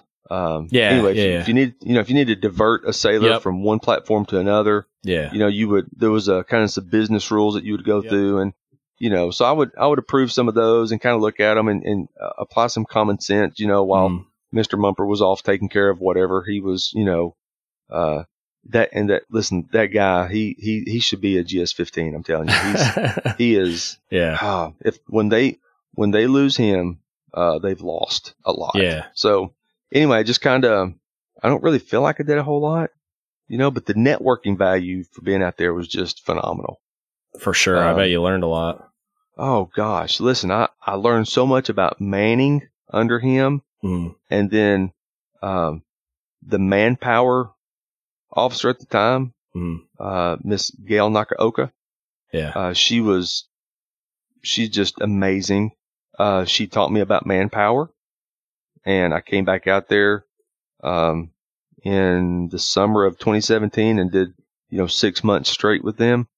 And um, she has since retired, but yeah. uh, but even even learning the difference between manpower and manning was huge. Yeah, yeah. I mean, it's huge. And how does um, how does um like the so you were uh, presumably still a police officer at the time. How does that work with your employer when when they're like, "Hey, we want you to disappear for a hundred plus days"? Uh, employee support for the Guard and Reserve, so ESGR, mm-hmm. uh, and the USERRA Act, the Uniform Services, whatever. So it's a yeah, it's an I, act. I've, I've heard of it. Yeah, so it basically says that um, you know when when a reservist goes on orders, you really can't touch them. Yeah, you, you can't, can't. You can't fire them. Okay. You, know, you can't demote them. Uh, you can't move them to a a job of lesser responsibility, even if it's the same pay. Yeah you know, and I, I, won't go into it here. We could talk right. offline, but okay. I've, I have stepped through some challenges with that. Yeah, um, I, I, can imagine. Because it it sounds like it could be pretty unfair for the employer in a way, where it's like now all of a sudden they're undermanned, and now what are they going to do about it? Do they got to hire somebody? They got you know what I mean? Like, man, it's got, uh, listen, it's a dichotomy. It's yeah, it, it is tough. tough. you know. So uh, I'll say this: it's it's easy to wave the flag and and as an employer mm. uh, and say I support veterans. You know, well, okay, veterans is one thing, and we're all veterans, right? Yeah. But supporting your active guard and reserve member uh, to the fullest is it, it, takes sacrifice. Yeah, for sure. It does. It, it's it's a sacrifice, and you know maybe not at the at the CEO level, but definitely at the at the work center supervisor level mm-hmm. of of an organization. You know that shift uh, watch commander level it's impactful, you know, and I recognize that. Yeah. And I have in, in the current position I am now, I've kind of, I have, I have kind of stepped back just a little bit with being so, um, so gung ho about, about going on some orders, you know, because, yeah, uh, I, I mean, my bench is not deep, you know, mm. I don't have, you know, three people behind me, yeah. Uh, to step up and take my place. You know, it's just really me and one other guy doing what I do, right? Doing what we do. And, um, you know, I, I just don't want to do that to him or anybody else. So yeah, you know, I'm I'm a little more strategic with with uh, when I go on stuff now. So gotcha. Anyway, it's uh, um, I kind of want to pivot to the talking about the Chiefs mess stuff. Uh, yeah, eh, I'm curious. So how? For, first, we'll just tackle like the role of the chief in a reserve unit. Like I'm, I'm curious how that works and like what your role and interactions are with your sailors. Oh gosh, well you, you know, so it's not much different as far as the the overall focus for the Chiefs. Right. You know, we right. We push the mission forward. You know. Mm-hmm. Um. So it's um it's just getting stuff done. You know, ensuring that the GMTs are done. I know it right. sounds very mundane, but you know when the when the the NOSC CO is is um is getting breathed down his neck from you know, the reserve component commander, mm-hmm. uh, at whatever level, you know, hey, why aren't these, why aren't these things done? You know, yeah. and they're pushing it out to the, the officers in charge of these units, you know, and, and the officers in charge, well, it's just, it just all rolls downhill. So as mundane as it seems, our goal, our mission is supporting the active, active component. Right. So how do we support the active component? We, we can't even start to support the active component unless we're mobilization ready. Right. And to be mobilization ready, you got to be sure that your PHA is done. It's just plain and simple. Yeah. You know, yeah. you got to make sure that you're not, you know, class four dental. Right. You know, you got to be sure that if, if, uh, you know, you broke your arm while you're doing your civilian thing, that we know about it and that you're taking steps to actively fix it. You yeah. know, that way we can we can make sure that you're uh, you kind of come off the you're not mobilization ready. That yeah. way you don't get tagged for mobilization and they spend all this money on to get you to, to wherever mm-hmm. and you mm-hmm. show up with a broken arm. So when we're talking about you know, mobilization ready, like how do you guys cuz we we talked about all of the like administrative and like medical and all the readiness based stuff, like how do you guys as reservists professionally develop sailors like how do so you if you got uh, say you got an STS2 at your at your reserve center like how is he if he's not going to sea on a submarine doing sonar tech things how is he professionally developing and staying mobilization ready? If I said hey I need an STS2 oh my god and I need him to come underway on USS whatever. How how does he stay up and proficient and stuff like that? Uh so one there's really no good um it's really kind of we just make it happen. And I know it sounds crazy, but so just like active component, you know, we don't have a an, an enlisted leadership development. Okay, even though uh-huh. you know that's been that's being rolled out, and I right. I was gonna I was actually going to get into a, a class um, that was going to occur in Norfolk, you know, this month. Yeah. But of course, all this stuff kind of put uh, the stop yeah, movement yeah. stopped that. So uh, you know, seriously, listening to, to your podcast, I learned about the ELD, okay, Enlisted Leadership yeah. Development, And when I saw that the, the CMC in Norfolk at the NOSC mm. was asking for volunteers to come to it, I was like, hey, bro, um, have you filled up the slots yet? And he was mm. like, no, absolutely not. Do you want to come? Yes. Hell let's, yeah. You know, let's, let's kind of, nobody wanted to go. He yeah. had 14 slots and nobody mm. was, was rogering up. And I was That's like, crazy. hey, I want to go. You know, but do they not like? Do you guys not mandate some of that stuff? Not like the so the ELD stuff. I get some some of the stuff will be voluntary, I guess, but like at, at, a certain point, do they not mandate like, hey, like STS2 needs to stay proficient as an STS2. We need to send him to these schools or he needs to go active duty training to a submarine base to do like a bunch of trainers and stuff. Like, is there, is there stuff like that that happens too? No. Wow. no. So how does that work if it's a career field like that? So when, when I came in, uh, as an STS2, mm-hmm. okay, uh, our ability to go on orders was much different than it is now. Okay. Okay. I could log into our uh, NROWS Navy Navy Reserve Order Writing System. Okay. Now, active duty, you guys just log into NSIPS, right, and generate a travel, you know, um, a line item and um, or DTS. DTS, yeah. You log yeah, into DTS and, and you know you, you kind of your command authorizes you to, to use this line yeah. item to, to do travel and whatnot. Right. Well, we have this this um, prereq where we we get the orders funded. Okay. Mm-hmm. So before, I mean, because you have to be on orders before you go do the travel stuff. Yeah. So it's it's a cart before the horse kind of thing, right. you know. So I thought there is no way that I am going to make chief unless I know some of the stuff on the test, mm-hmm. right? So as a first class, I reached out because one, I wanted to go back to Kings Bay and see my friends. Yeah. I reached out to quota control down in Kings Bay at TTF. Yeah. Um, and was like, Hey, I see here on, uh, CANTRAC, you know, yeah. that there's this, this sonar tech school. Uh, can I, is there any way that I can get a a seat in that class. Yeah. And they're like, yeah. I'm like, okay, cool. You give me the seat. I'll write the orders and I'll attend. Okay. Yeah. So I did that to a couple of, a couple of different sonar schools. Right.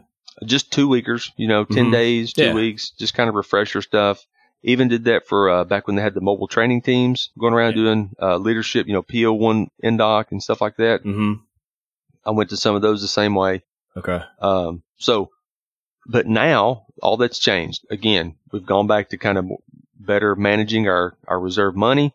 Yeah. Everything has to support the active duty. Okay. But that certainly there, there's a schools aspect to that. Okay. So to get out there, you know, it, it really is on the, not really on the sailor, but you know, I encourage our, our sonar techs, STSs specifically, to go to an active duty command. Hey, get sure. out to CTF 34 and yeah. do, do RIMPAC.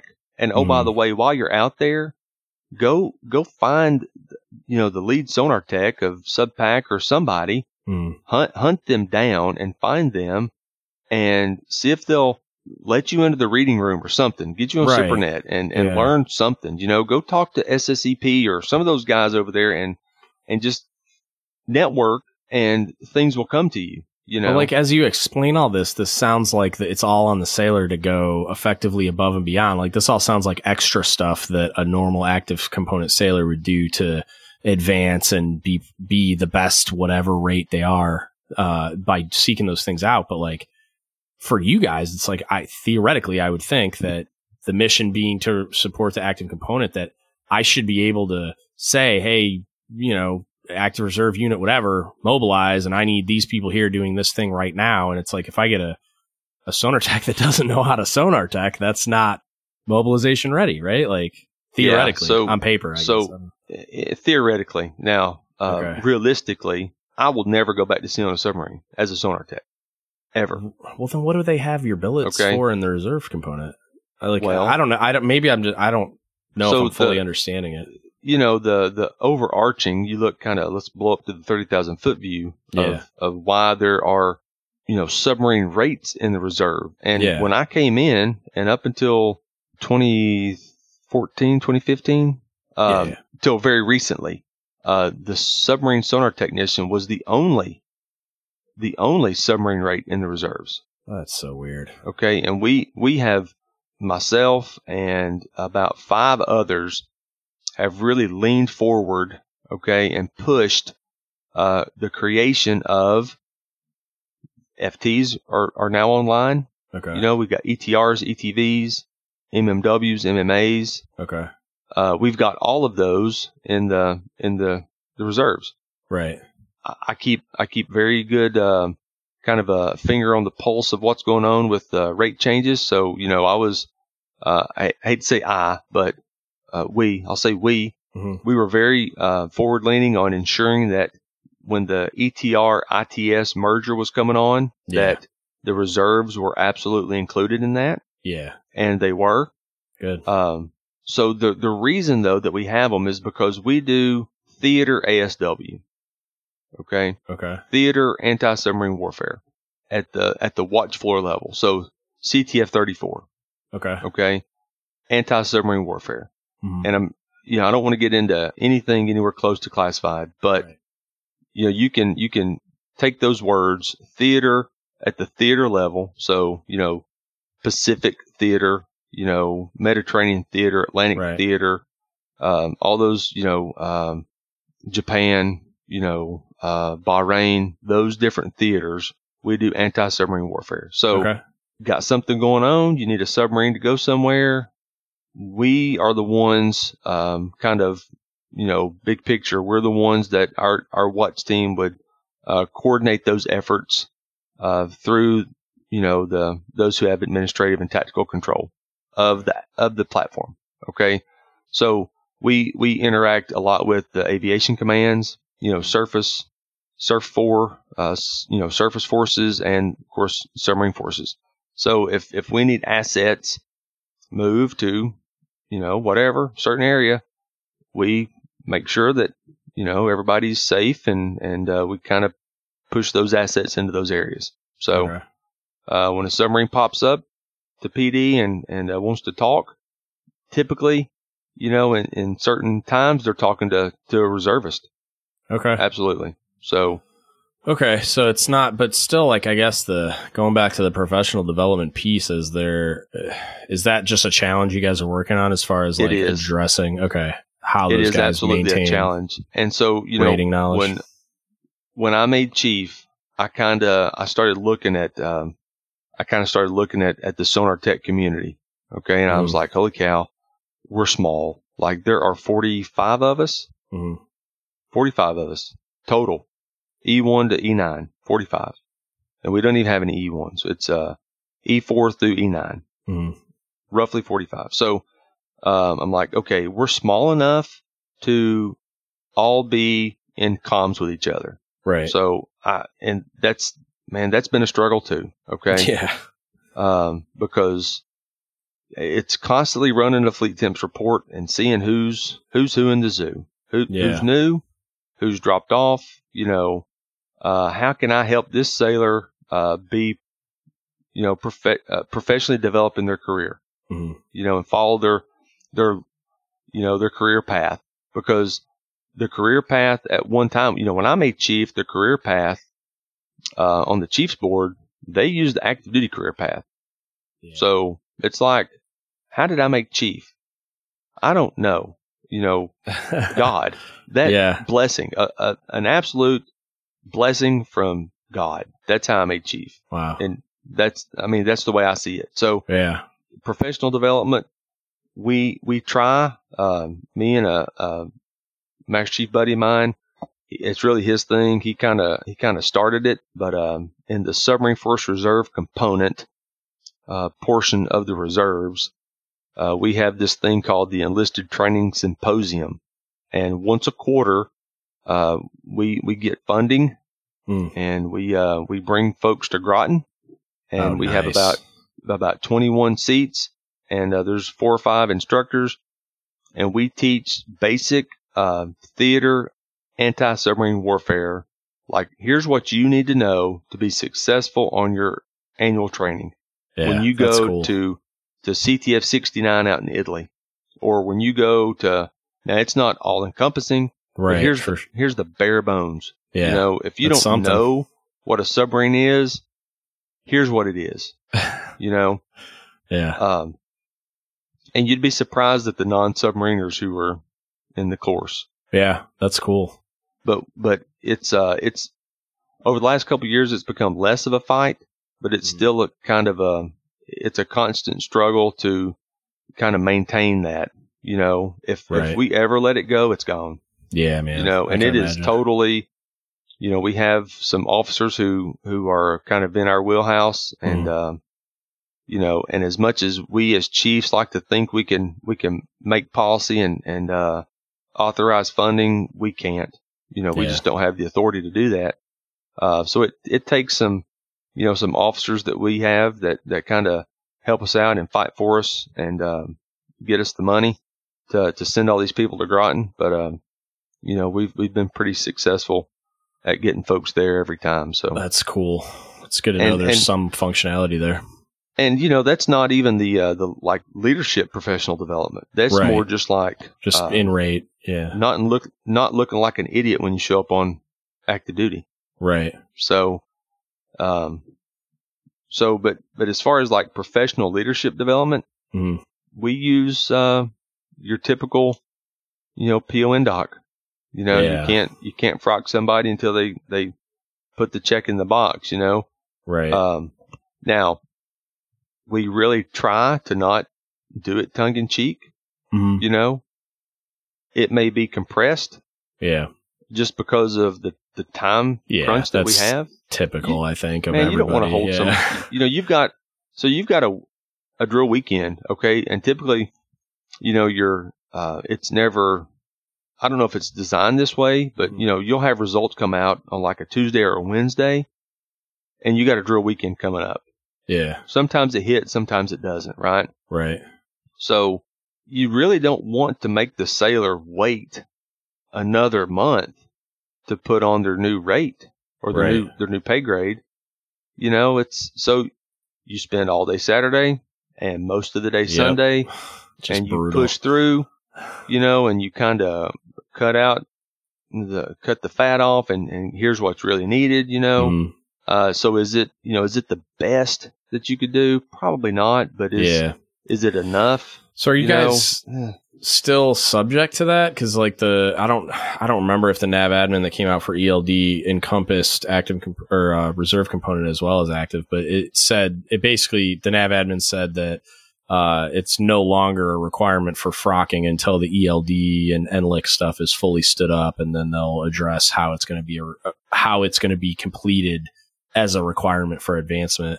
Um, well, so full so did- disclosure, I'd have to go back and look at that. Okay, I was gonna say I wasn't Yeah. sure if it if it did or if you guys are still under the old construct or what, but I'm not exactly sure how we're we're doing business right gotcha. now. Okay, Okay, I know just historically yeah, that's yeah. kind of the way that it's happened. You know, yeah. I mean, it's uh, it's the way that it happens at active units too, because the operational demands. It's like it's never a priority, so it's always struggle city to get even just the time, and let alone the buy-in and uh, and stuff from the people giving it and the people receiving it, because everybody's got ten million things to do. So uh, what I want to talk about the like it's something you and I have talked about briefly before, but the differences between so like a, a functioning reserve Chiefs mess, and then you spent a bunch of time at, in an active component Chiefs mess. So like, what are what are some of the differences uh, that you've seen and some of the struggles?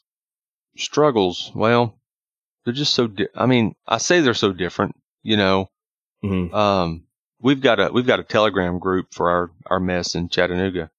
Yeah, Um, and man, we're in there just kind of all the time. I mean, all Just the like time. memes and stuff. Yeah, you know, just just uh, kind of joking around. yeah, oh god, it's great. So you know, but there's serious stuff that goes on. I mean, Yeah. we just try to stay in comms all the time. Even Right. even those who have transferred on, we keep them in there. You know, that's good uh, there's there's no sense diminishing that that network. You know, for sure. um, so new new folks come in, we add them on, and uh, they can we we make new chiefs right after right after uh, acceptance. Man, we'll add them into the group and. And then they can see all the smack we were talking about them while they were going. During the season, yeah, ah, you know, and it's and it's uh, you know, it's it's fun. So yeah, I think I think uh, so. When I went to SubPac, it's it's so big, Mm. and and I say that, but of course, you know, SubPac is not really that big. I mean, you think that it's big, but minus if you take all the boats and NSSC out of it, and and the groups and stuff, you take all them out of it, right? SubPac Chiefs Mess is is is a manageable level. There's there's not very many. Uh, of course, everybody in there is super senior. You know, Yeah. uh, very few chiefs. Most of them are senior chiefs, master chiefs, and if they're not, they will be. You know, Right. Uh, because they're at that level, Mhm. um, staff level. So it, it seems like um a lot of the things are the same. You know, you guys aren't doing enough. You know, blah blah blah. You know, you know what I'm saying? yeah. Uh, I, I guess the only difference would be we don't seem to have the, we understand that our Navy job is secondary to everything else. Mhm. Okay. Um, when you're on active duty, well, that is your job, Yeah. you know? So now your, your chief stuff may be, you know, secondary. Like, uh, so when I was out there, I was out there for a couple of seasons, you know, chief, Yeah. chief seasons. And, um, again, I was sitting one deep. So I, my, my thought was, Hey, active duty component is paying me to be here and do this job. They're not Yeah. paying me to go up there to the Chiefs Mess and uh, trade coins and, and buy T-shirts and go do all that stuff. I would you know- contend that they're never paying you to do all that stuff. but- They're not. but I would also contend that that's a that's a very important part of not the not the physical side of all that stuff, Yeah. but the networking side of Yeah. all that stuff is is pretty important, you know. But I would oftentimes not go to those things just Mhm. because, you know, I don't want I don't want whoever to turn around and say, "Hey, where's senior chief?" Oh, oh, he's he, okay. All right, he's up there at the okay. All right. yeah. Mental note: Let's not bring him back. You know, Yeah. uh, I didn't want that. So, uh, but I, I still, I kind of balanced it. But in the, in the reserve world, you know, we get together on Saturday mornings, Mhm. um, and spend most of the day inside the Chiefs mess. You know, we have, we have our own space. Uh-huh. Um, of course, we're not just in there all the time, right. at, you know, away from everybody, just letting the, the ship run without any guidance, you know, Yeah. we're out and about. I mean, sailors are constantly coming and going. We're constantly doing, you know, career development boards, um, eval debriefs, constantly writing evals. Okay. So that's one big difference. Uh, we, we are constantly writing an eval because Why? you get it. Well, you get a sailor. See, on active duty, you've got set rotations Yeah. this dude's PRD's coming up. We got to get his eval, the draft done. It's got to be to the front office, you know, 60 days before he leaves and 30 days before he signs it and all this stuff, you know, and, and there's these time crunches. Well, when you, when you're in the reserve world, you, you might get a new, a new guy off active duty or a new, uh, brand new sailor coming in, you know, E3.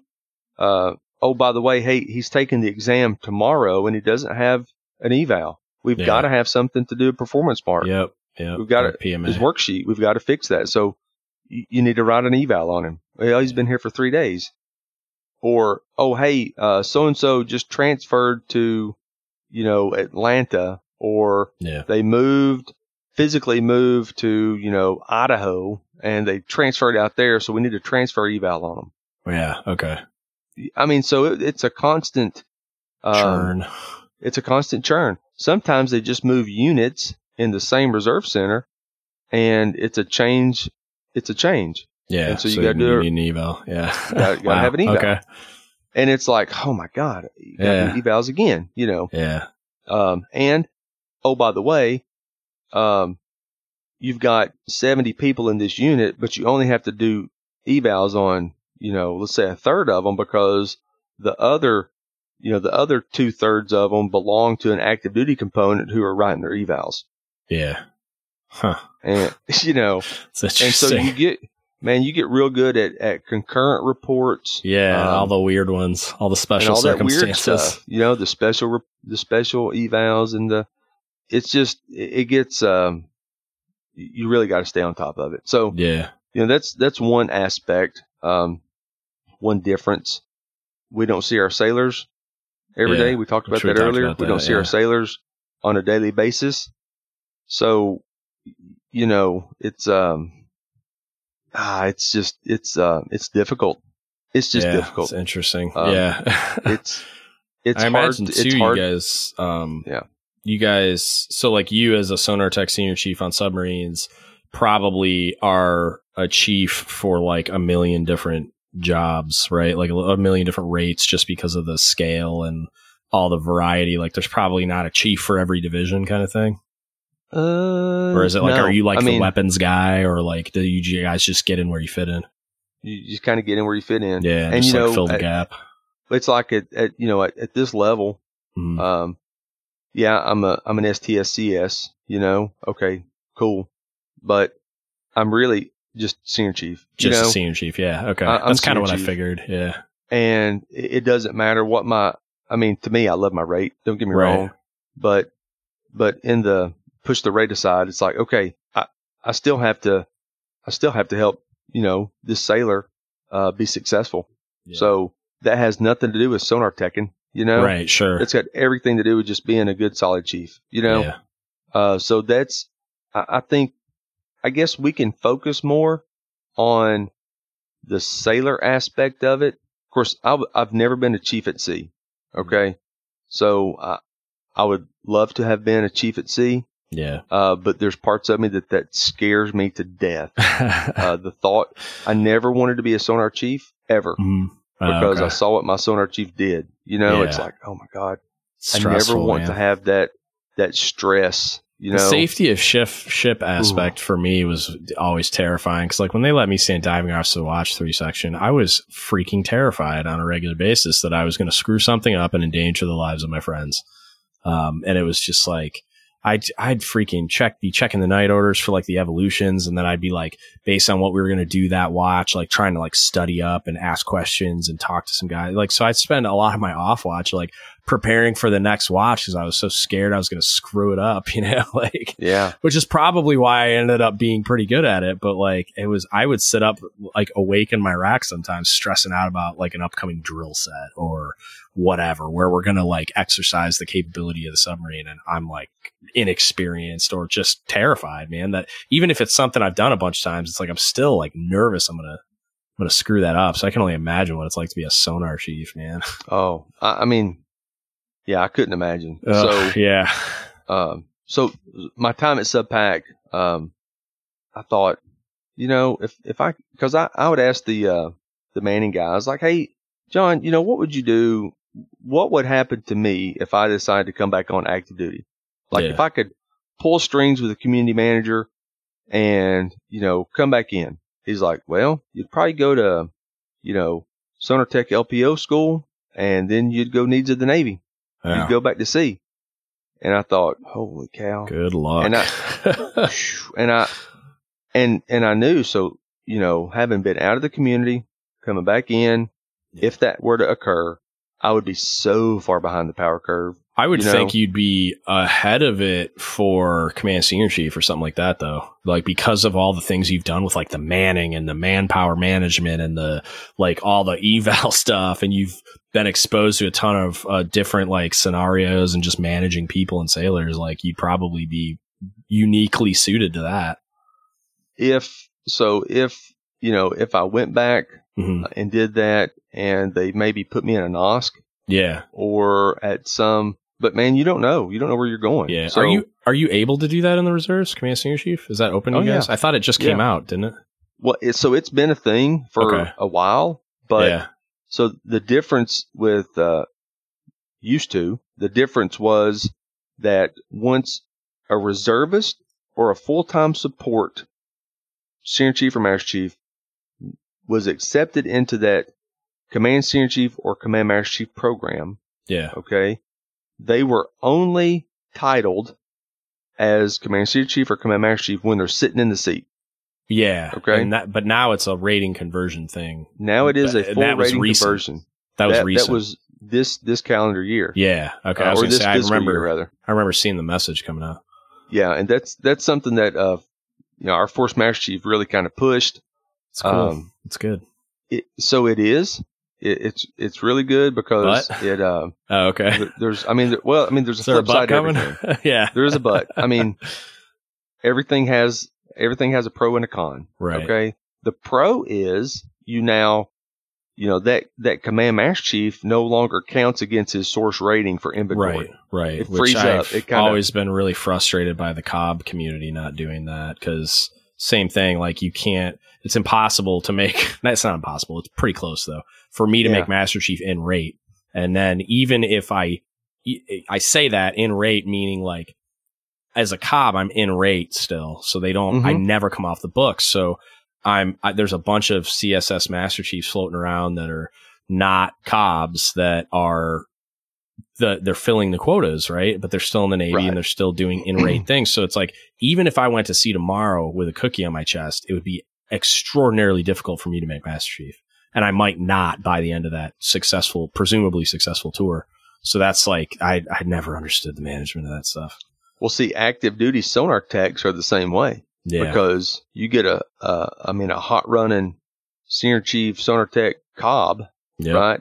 All the He- Atkins. when he and goes stuff. up for master chief, he's he's he's competing against those Akin guys. Yep. You know, Yep. I've heard from my buddy uh, express some frustrations about that. How those Yeah, are so- divided up and stuff.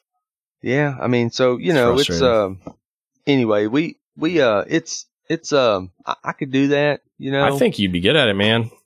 For And- whatever and I- that, for, so- for however much that counts. so. I tell you, um, I had uh, he was a senior, he was a chief at the time. Mhm. Um, so you know, Subpac has a a doc, you know, master chief. Yeah, yeah.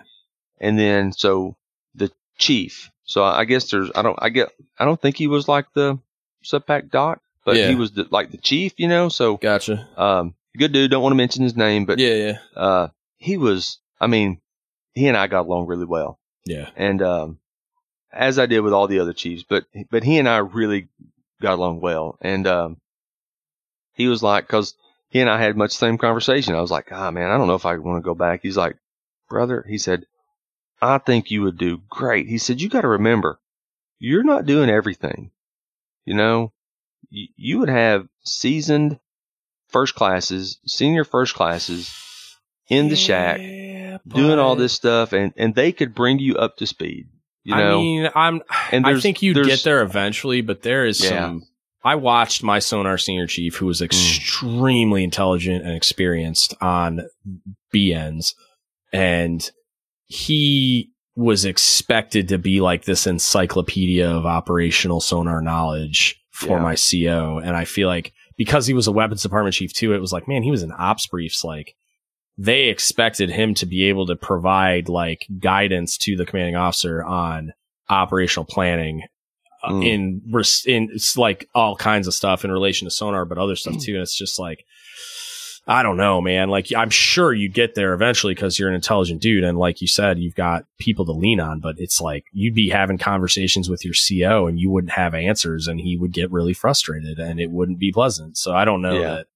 I don't know Yeah. that that piece is. I think uh, command senior chief route would you be uniquely suited for for sure. I, I don't know how how you would catch up after that long away, man. That's nuts. yeah, it, it would be, so it would be very difficult. And of course, that's one reason why, you know, um, I'm still, still doing this uh, civilian thing. So, right. uh, plus, as I look at it, you know, I've, I've, uh, I've accumulated at this point like nine years of active duty. hmm So if I came back on active duty today, hmm I would, I would have, you know, 11 years before I could retire Yeah, with active That's duty crazy. pay. You know, so I would be over 31 years for pay yeah. at 20 years re- for retirement. So, Right. uh, I, yeah, I just don't have the, I don't know. Uh, yeah. No, it's not a- it's not. anyway. yeah. it doesn't really make sense, but it is what it is. Plus, I probably couldn't come back in as a senior chief. Ew. Yeah. They no would thanks. probably, you know, I mean, it's, it's a quota thing, you know, Yeah. No, You've I only got so many, uh, statutorily, you've only, you only have so many chiefs, you know, so. Yeah. um, senior chiefs, master chiefs, and so they're probably, I'd probably get bumped down to pay grade, and I don't want to do that. Yeah. No way. You know, I mean, eh, not that, not that I live on my being Yeah. senior chief, but I who wants to give it up, you know? Yeah. Um, Yeah. so, you know, uh, the, the chiefs messes, man, they're, they're, uh, when I was out there for those seasons, mm-hmm. there were, uh, you know, the force at the time. I think somebody mentioned um, retirees. Yeah, and uh, he was, uh, I, he never. I don't think he ever said no. Retirees mm-hmm. can't be involved, but I mean, it was like uh, the MCPON's nah. guidance encourages it. So I don't know. know. I, that's always been something I, I never really understood why it wasn't leveraged more. Well, I'll tell you what. If it weren't for our retirees, we'd be hurting. Yeah, so I was going to ask, like, how do you guys run the season in the reserve community? Like, I mean, obviously, there's going to be things that you're not going to be specific about, but like, it's structurally, like, how do you, do you guys, is it considered training or like, how do you guys execute that? It is. It is. It's considered training. Do you link uh, up think, with like an active unit at all, or do you? It just varies, or how does that work? Nah. So, um, I, different places do it differently. Okay. Obviously. So right. when when I uh, when I made chief, we linked up with NRD Nashville. Okay. Mm, okay. And let's see, NOSC Nashville, the NRD, NOSC Chattanooga, and NOSC Knoxville all came together for the final week in Nashville. Okay. Okay. okay. At the Reserve Center up there. And we all got put on, you know, uh, like active duty for training orders. You know, there was the, mm. uh, the reserve force allocated money for okay. the, for the, the selectee and their sponsor to go on orders. Gotcha. For this okay. final week. Okay. That's cool. And so, you know, the build up over those, those several weeks. And of course, my, my particular season was a very short season. I'm telling you, from the time the results came out until pinning was literally about four weeks. Oh, wow. Okay. It was, okay. and it may have been less. I'd have to go back and look at the count, but it was very yeah. short. Okay. Okay. Uh, the, the board was delayed. Results were delayed. Oh, okay. So not know. normal. It was just because no, of, it was not yeah, normal. And gotcha. our, our is that the results, hurricane in Millington or whatever where it flooded? Is that that year? Uh, it was 2013. Remember? It may have been. Okay, there was one it, year I remember been. that they were all super delayed because of that. Yeah. So, but you know, even historically, the the FTS and reserve results come out about three weeks before the active component results come out. Right. So we don't wait. Uh, our boards are separate, you know, and, and they just mm. kind of go through their normal process. Yeah. And the results come out, and then you know the the active duty board had had occurred, and then it comes out. So um, we typically don't wait. We start right away. We don't wait yeah, on any active yeah. component. Other places are different. Okay. Right. I think Subpac might have been different. Nav in Hawaii might have been a little different. Like if they were commands. if they were attached to like an if active were, component command, they would yes. make them wait. Okay. If that they make, were attached to the active command, they would make them wait. Integration you know? and stuff. Yeah. Yeah. So, um, you know, when I my season was short, but um, the way we do it is it's mandated that every training event that everyone is on some kind of order set. Right. Okay. And we have, uh, we have various ways that we can do that. You know, non-pays, we, we have uh, additional training periods that we can put in. So we're covered under UCMJ. We're covered under, you know, line of duty injuries kind of stuff. Um, and we're just, we're, we're protected in that yeah. sense. Okay. And again, Title 10 says unless you're on some kind of orders, you're not an employee of the United States. Right. So it's all based Kinda on Kind of has to be. Yeah. Okay. Kind of has that to be. Makes sense. So, um, we, we would go through some, um, you know, we would develop, um, topics every, you know, for every training period. Mm-hmm. And, um, you know, we would just kind of how everybody else does it. Either we would give the training or the selectees would give the training and then we, we would critique the training, you know. Um, but uh, what I, of course, it's small, it's much smaller unit level. I mean, cause my NOSC, you know, we might have one or two selects. Yeah. And there's like, you know, six or eight, um, you know, chiefs, senior chiefs, master chiefs, and retirees, maybe mm-hmm. 10, 12 come together and, and yeah. train a couple of people, you know, so, um, but man, listen, it's, it's, uh, I feel like maybe the maturity level of the reserve side may be a little better than, um, that's not overall, but right. You know, we've just got. I mean, you know, um, our retirees, man. You know, they they've got jobs. We've all got jobs. yeah. You know, I, mean, we can't just go out here and, and, and do the the old horseplay and stuff. And and yeah. there's there's a certain level of that. Uh, right. I say horseplay, but you know, everything we we really do try to make sure that everything does have a valid point to it. Yeah. You know, training objective. It, it does, and yeah. I mean, you may not see it now, but it's mm-hmm. like the, you you know how it is. As time yeah. goes on, you're like, oh, that's I get why. it now. Yeah, I get it now. oh yeah, and man, there's even stuff that I learned now. You know, it's mm-hmm. like, oh, okay. Of course, I don't always verbalize that, but it's like, oh, dang, yeah, the, the little light went off in my head. You know, so, um, you know, we we uh, there's there's a healthy dose of of training during training. Right. But I've always been the kind of guy, or tried to be the kind of guy and the kind of chief who, once training is over, it's time to go back and, and say, hey, you know, put my arm around that individual and say, yeah, hey, yep. listen, kind of, you know, here's kind of the reason why this is. Yeah. Uh, maybe not tell them everything, but are That's you okay? I, yeah. That's how is everything am, good? you know, I get a lot of grief uh, for being a hugger, but that I do a lot of that. Yeah, me too, to yeah. a point, because I really want to be sure that people are right. okay mentally. Yeah, you know? and I, I want to make sure that training down. Objective yeah. like was accomplished too. I want to make sure the point got across. And like sometimes when it you get caught up in the moment, it's like, yeah, we know what the training objective is and we're driving towards it, but when you get caught up, it's like you stray a little bit. And, and did we actually drive that point home or are they just saying aye, aye and moving on with life and like just sitting there and taking the shellacking until they can walk away? And then they're just sitting there yeah. like, I don't know what they want from me, which happens. It's like, it's like, man, it's like training. So I always tell new, uh, new selectees, it's like, listen, I know this stuff that you're training me on. You know, don't train us like we're E4s. Right we need chief level training. Right. You know? And well, what do you mean by that? Well, we're not E4s, you know, so give I, us I, some. I know how to fill out an enlisted evaluation, so teach yeah, me something. So give us something. Share good. me your it's experiences. Like, uh, like, you know, and the reason is because someday you're going to be in front of the old man, mm-hmm. and the CO is not an E4. Right. You know, the 06 is not an E4, and you don't need to to to give him information like like he's an E4. So, you know, learn here in a safe training environment where we're all going to hug and shake hands afterwards and go home and, and to our wives and kids and, you know, learn here and don't learn the hard way, you know. Um, so now when I was, when I was out in, uh, in Pearl, mm. I made, I made, I try to make good use of my time. Um, because I was out there at strategic points, you know, the the reserve results came out, so I went over to the reserve center.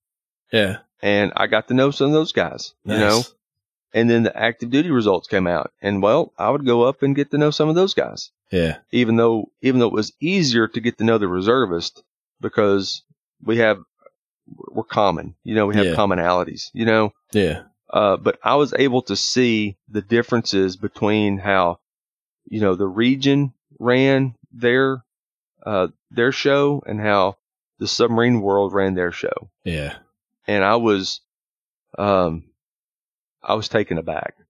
You know, I thought, listen, I thought the submarine season was going to be, you know, full speed ahead, you mm know, um, all ahead full, you know, yeah. and it was not. Really?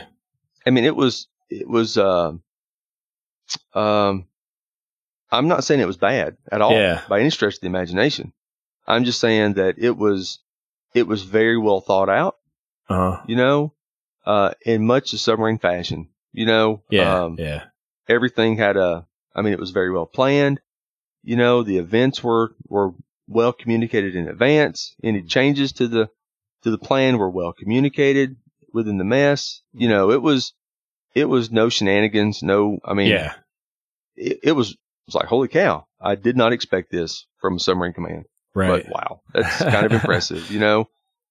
And it was to a point, it was like, eh, these, ah, I, I, would expect a little bit more, you yeah, know? Yeah. Uh, some more antics or, right. Uh, some more, you know, jovial horseplay kind of stuff, you know, but it was very almost scared, you know. Yeah, and that that happens a lot more where um, you know, the CMC level or command SEL is the one accountable for it and right. They're I don't know if scared's the right word, but yeah, I mean there's definitely some apprehension and like just caution built into it where it's like they're just recognizing the points where this could go terribly wrong and yeah. sometimes err on the side of caution so hard that you lose some training value for sure. Yeah. Now, um, Hawaii, you know, uh, you had, of course, you had, you know, a fleet was, uh, pretty, pretty involved out there, you know, nice. the fleet master chief. Um, and, um, it was, I was like, holy cow, this is, this is full speed ahead.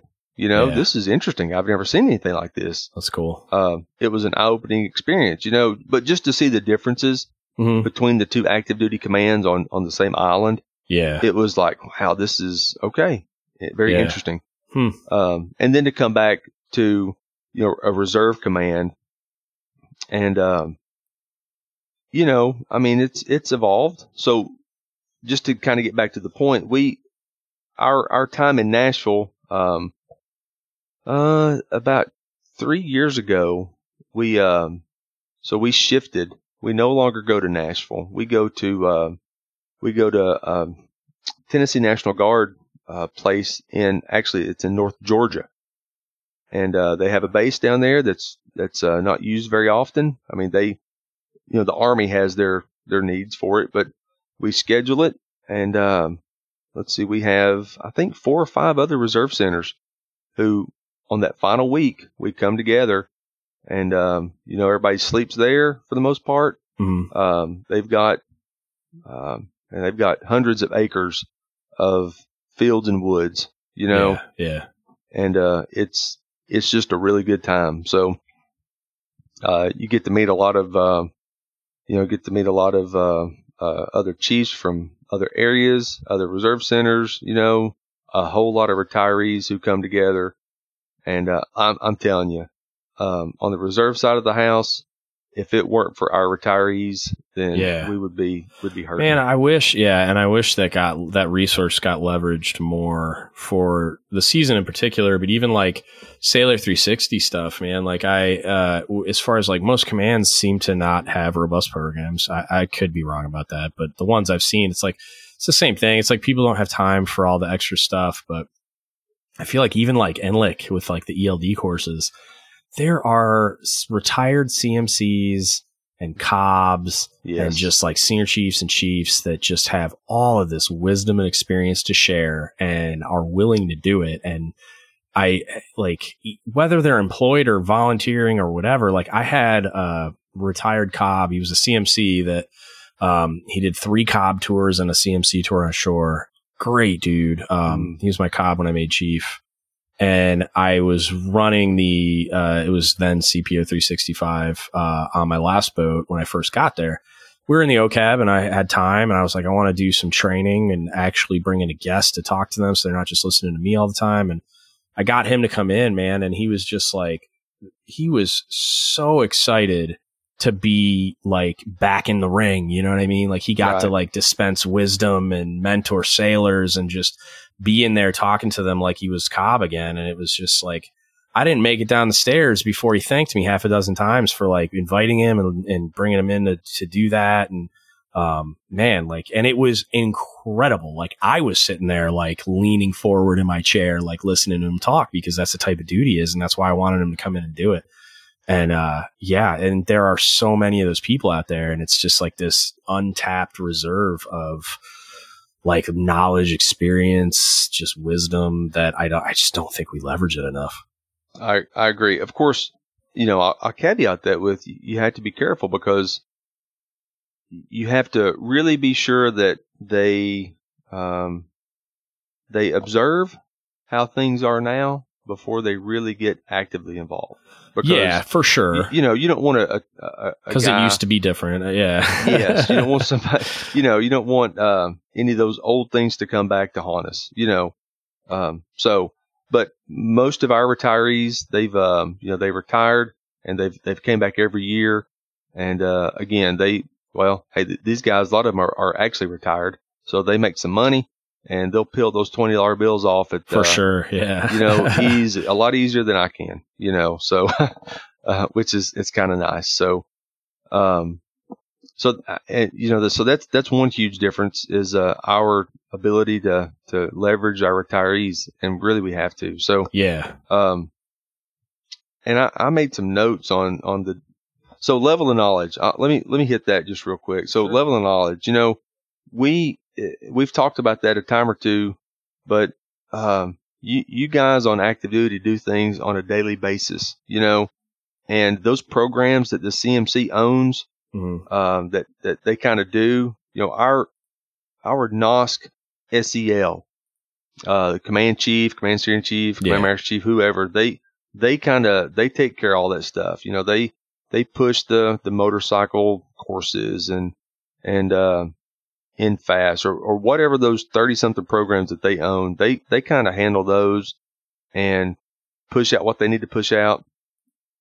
And you know, we respond, but it's like um, the the daily touching of that program uh, for me as mm. a reserve senior chief does not happen you know.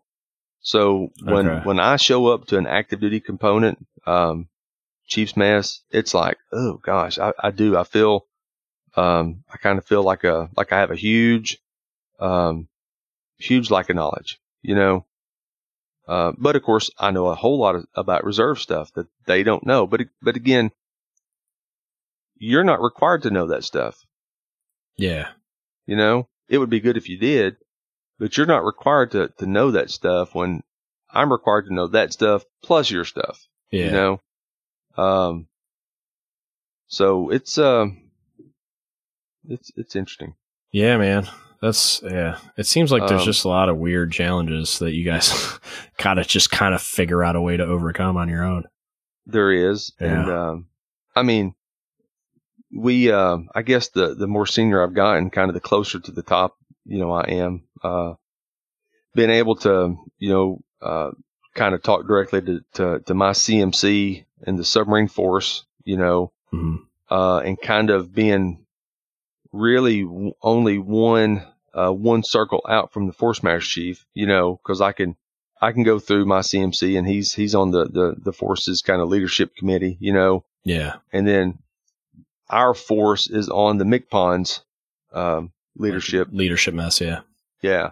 So, um, so that's kind of we're we're not too far um, removed from uh, from the higher order of of um, all things Navy. So it's yeah. it's kind of nice, you know. I could um, get things done on on the reserve side now, especially that you know obviously I couldn't get done um, as a first class, but yeah, um, Force Force Kotz, he uh, he's really forward leaning.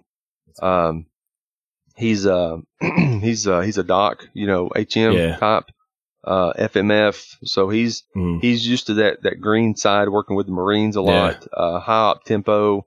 But yet he, I, I tell you what, um, really impresses me about him is he can speak at at the um, he just speaks at a level that you could put you could put uh, captains eagles on his ank on his collars, and you wouldn't know the difference. Oh, okay. I mean, he he just speaks at such a high uh, strategic level. Yeah. Yet he can he can certainly adapt it to you know right uh, my thick brain. You know, uh, yeah, he just has my lower he, reading level.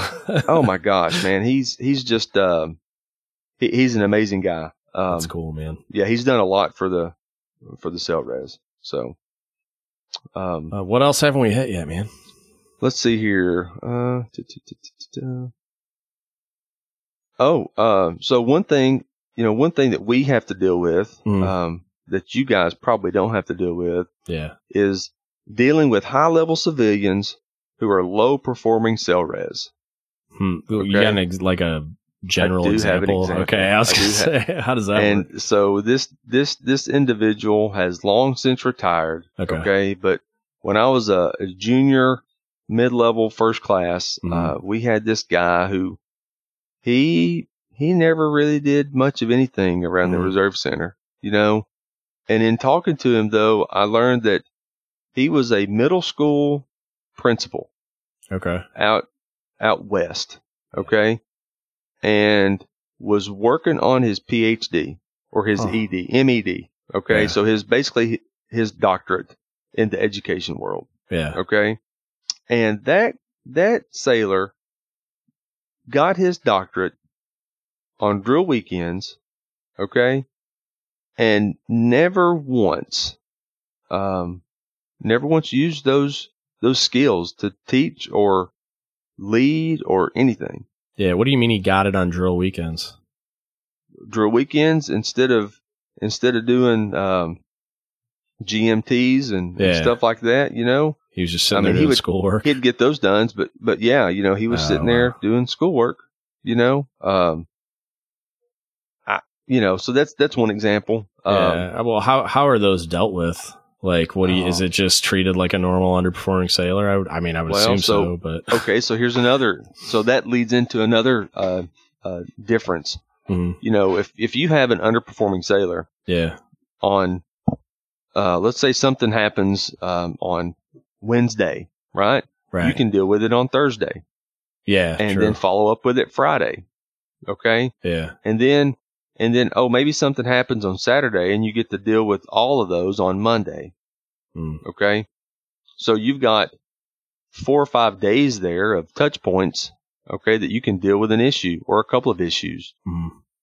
And you can constantly monitor that sailor after a formal counseling. Right. When it gets to that point and see if they're holding up their end of the bargain on the counseling shit. Okay. Yeah. Before it moves on to, you know, um, Article 15, if it ever gets to that point, you know, so, um, in the reserve world, it's much more difficult. I mean, you, eh, you can hang paper on somebody, you know, you can do a counseling in January. Well, well, in February, they may be with their active duty command. Okay. So then you see them in March, maybe, because well, maybe they rescheduled their drill uh, on out to some other time. So you don't see them for like three, four months, you know, hmm.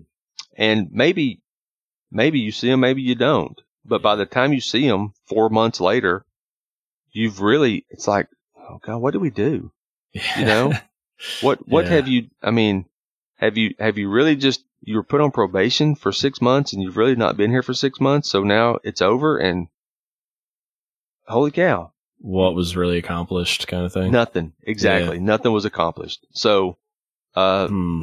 I'm surprised those, there's not like mechanisms for like, I don't know, like taking points away or something like that. Cause like what motivates a reservist to do reserve things? I would assume so it's stuff like points, but I don't know. There, I mean, there are, um, there are what we call administrative U's. So we can, we can basically, uh, take a point away. We okay. can't touch pay. We can okay. never touch pay. Yeah. Uh, the the NOSC commanding officer, uh, he alone has the authority to administer an administrative U.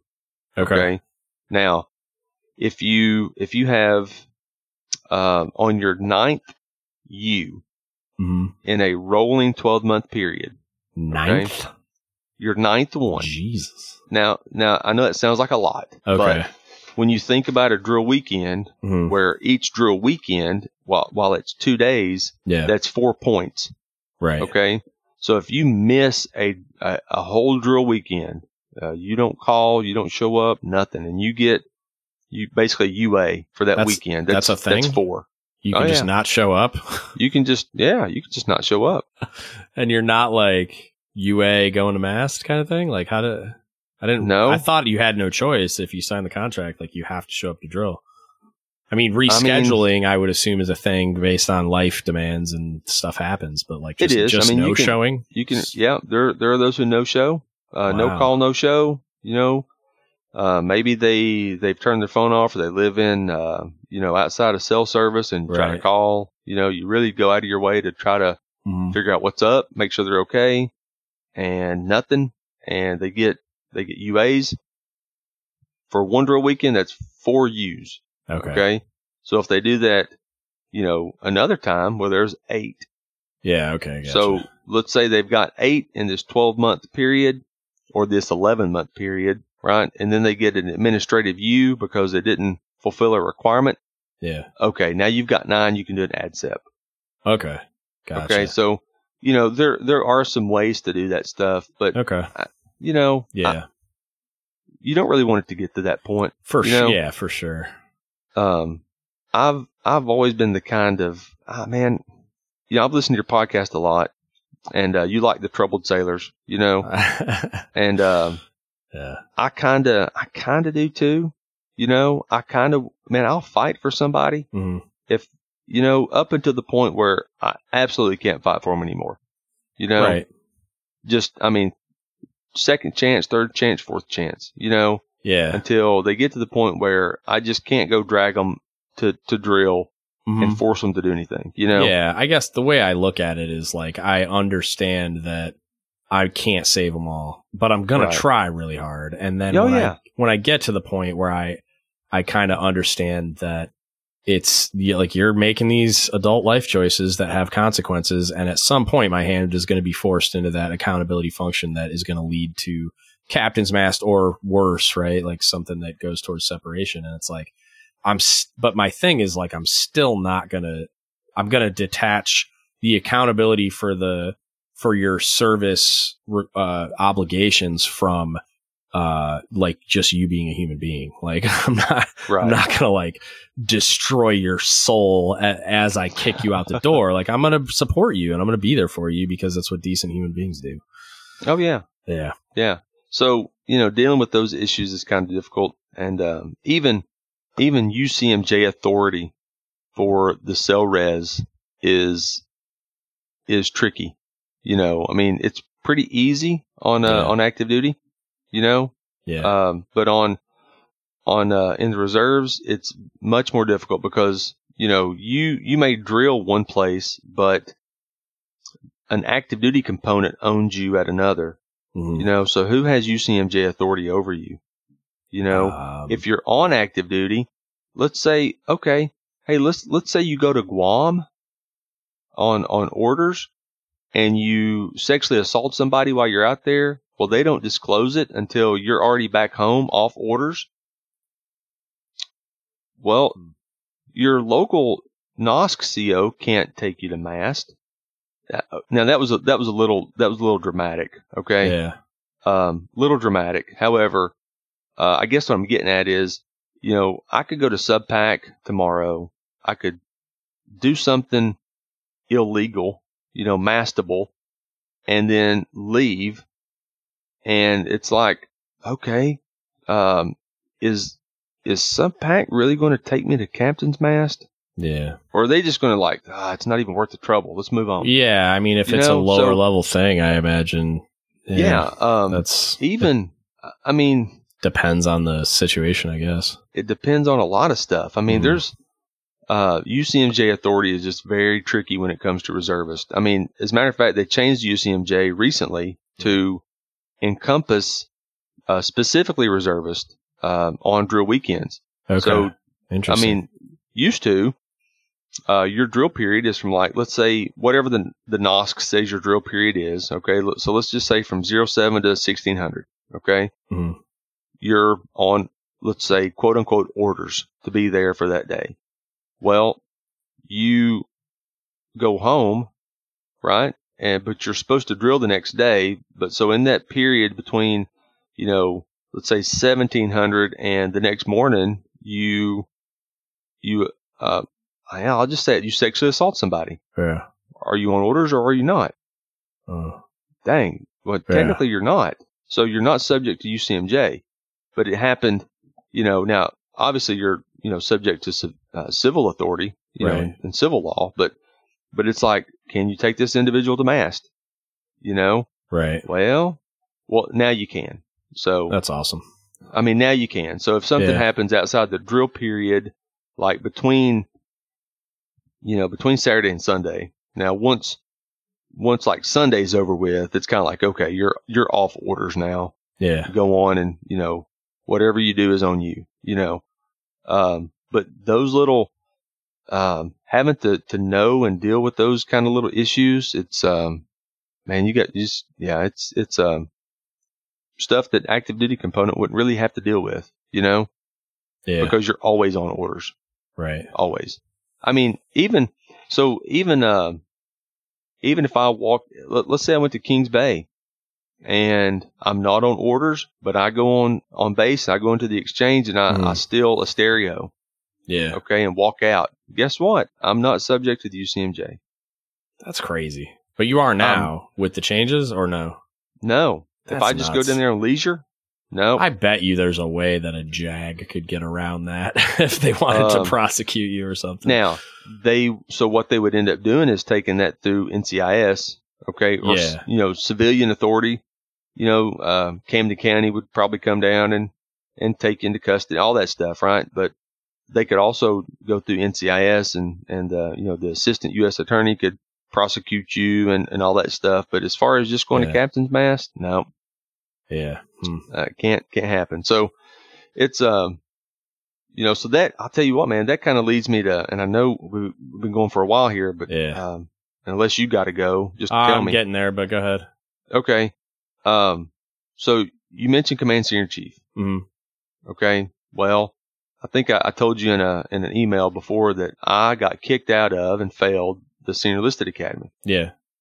So, um, I mean, nothing. Uh, I, I, just failed some essays. Right. Yeah, it was just academic related. It was academic, so I didn't get booted for you know anything else. It was academic before in residence. You know, still kind of, uh, still kind of licking my wounds from that, but I'm not yeah. letting it get me down. But, um, you know, my problem essay was uh, after talking to my faculty advisor, it kind of came up uh, because I was like, "Listen, bro, I you know I'm not getting paid to do this stuff." Yeah. He's like, "You're not? You're not getting paid to do this?" No, no, I'm not getting a dime to do this this distance learning stuff. Yeah, not a dime. You know, so so then that kind of goes back to Title Ten.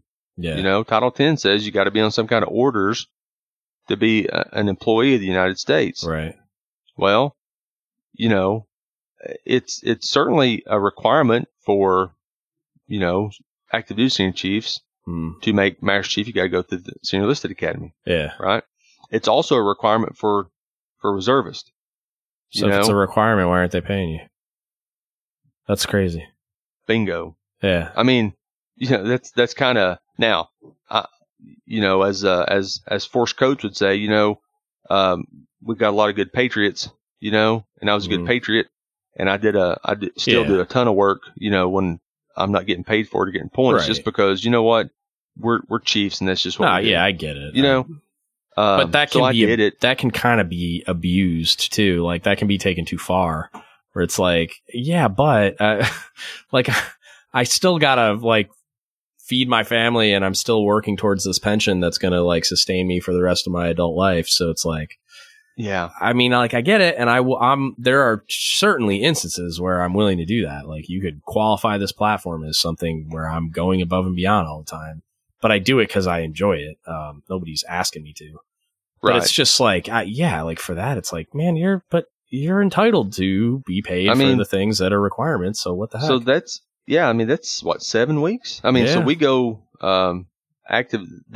There, there, there are special reserve courses, okay, that are only two weeks in residence, and we go a week longer on Blackboard, mm-hmm. okay, to fit our act our annual training requirements, okay.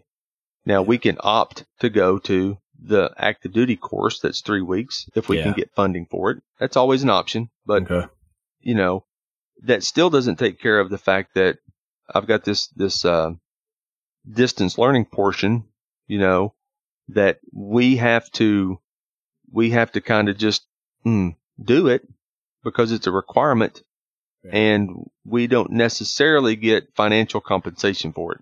Gotcha. Okay. Now I can put in, you know, additional periods and get points for that, you know. Um, but does it really cover everything I'm doing on the, not really, you know, and again, it's so I, I got, I did get some pushback on that. I don't think, um, you know, I don't know that I communicated it well, maybe yeah. in my essay. Okay. Um, and I certainly didn't want it to come off like I was complaining. Right. And I'm not complaining. You know, I love the Navy. Mm-hmm. Um, but you know, I may not complain, but there may be somebody out there who's in a worse financial situation than I am. Yeah. and they can't do it because they're working 12 hours a day. Right. You know, yet it's a requirement and they miss out on on a promotion because they can't because meet the requirement. Because yeah. they can't meet it because they got to feed their family. That's you know, crazy. That, that it, yeah. how's that fair? It's not. And I know life's not fair, but yeah, you know, and we want to be we want to be seen in the same light as we just want to be chiefs, right? We want to be seen as a chief, whether you're active or reserve. Yeah. You know, but that's just not the case. And sometimes that's okay. Yeah. And this is one of those cases where it's like, okay, that's okay. You know? Yeah. Um, fortunately for me, my year group, uh, making senior chief was waived. You know? Um, yeah. Yeah. It's literally like, They've like been waving it since they made it a requirement, man. yeah, so it's like you know, at some point yeah. I, I, see it kind of going away, but I don't know if it's a good thing that it goes away. I don't know. Yeah, I'm, I'm just, with you. You know, there's uh, we push for the uh, for for leadership development, and it yeah. certainly is a uh, a good platform for that.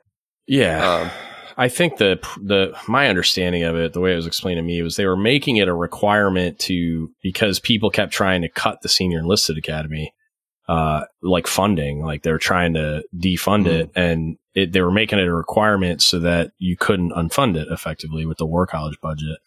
Um, but yeah, I mean, I, on the flip side of that coin, I would contend that if we're going to make it a requirement, you need more, you, you, need to do that when you have the capacity to, right. to do that. Right. So it's like, I think they're just going to keep waiving it until they come up with a solution, whether that's, Blackboard or the other enlisted academies for other services or something like coming up with some other equivalent where maybe it's all done online. I don't know. Maybe students can just remote into a lot of those sessions that they do at Leadership Hall. Like, I, I don't well, know. Well, and I mean, you know, so the other services academies are authorized. Yeah, no, I know. I'm just saying so, they, they have to service their armed service, like their branch. So yes. it's like, how much capacity do you gain by picking up seats here and there? You know what I mean? So yeah, and and so for me as a reservist, you know, a lot of those, I think uh, Air Force is all in resident, yeah. and of course the you know um, special warfare, they've got their own like eight month oh, whatever, wow. and yeah, it's it's that's all in the MILPERS, man. Hmm. Um, how long they are and all that stuff, but it's um, you know, really the only one that fits that's a comparable course would be the Coast Guard, you know. Yeah. And um, so I yeah, I may, I'll probably get to that point. I would, you know, I, I thought that I wanted to go command senior chief and yeah. master chief, and, and I still may get to that point. Man, I've still yeah. got, still got plenty of time unless sure. something happens. But, um, anyway, yeah, um, my vote, brother. well, I appreciate that. Thanks. yeah, man. Got any save uh, rounds or alibis? Well, I, let me. uh Okay, so you want? Okay, so you're you're an active duty individual sailor and mm-hmm. you want to come into the reserves. Yeah, that's okay, yeah, that's one so, thing I definitely want to hit before we wrap. So up. there's a couple of ways to do that. Okay, you you get a talk to your your PS, your your career counselor, whoever. Yeah, and you get a C-WAY quota into the reserves. Okay. That's so that's the, while you're still on active duty. That's while you're still on active duty. So you apply for a C-WAY quota into the reserves. Mm and that is probably, in all honesty, the best route to go yeah. because um, you lose you lose some um, some benefits, and I don't know all the benefits that you lose, but you lose some benefits if you have even one day break in service coming yeah. into the reserves. Okay. Okay. So the best method is to get that C-WAY quota and go right into the reserves mm-hmm. and start drilling at a you know a drill center somewhere close to where you are, and then you can always move move yeah. around if yeah. you if you need to. Uh, the second way is, um, let's say you got out, you've got some some break in service, then find uh, find a reserve recruiter. Okay, and you can come back in that way. Now, any any IRR period mm-hmm. that you have, uh, so everybody does eight years, right? Right. No matter what, you come in on a you come in for four active duty. Your last four are in the inactive ready reserve. Yeah. Okay. Everybody. Now, if you if you rack up some IRR time, that's okay. But understand that those are really dead years when it comes to retirement. Yeah. So you got to make those up on the back end. Mm-hmm. So if uh, I mean, if you're listening to this and you want, don't wait. And if you're on IRR right now, don't wait. And you're thinking about it, just come on back in. Yeah, go talk um, to a recruiter. yeah, please go talk to a recruiter.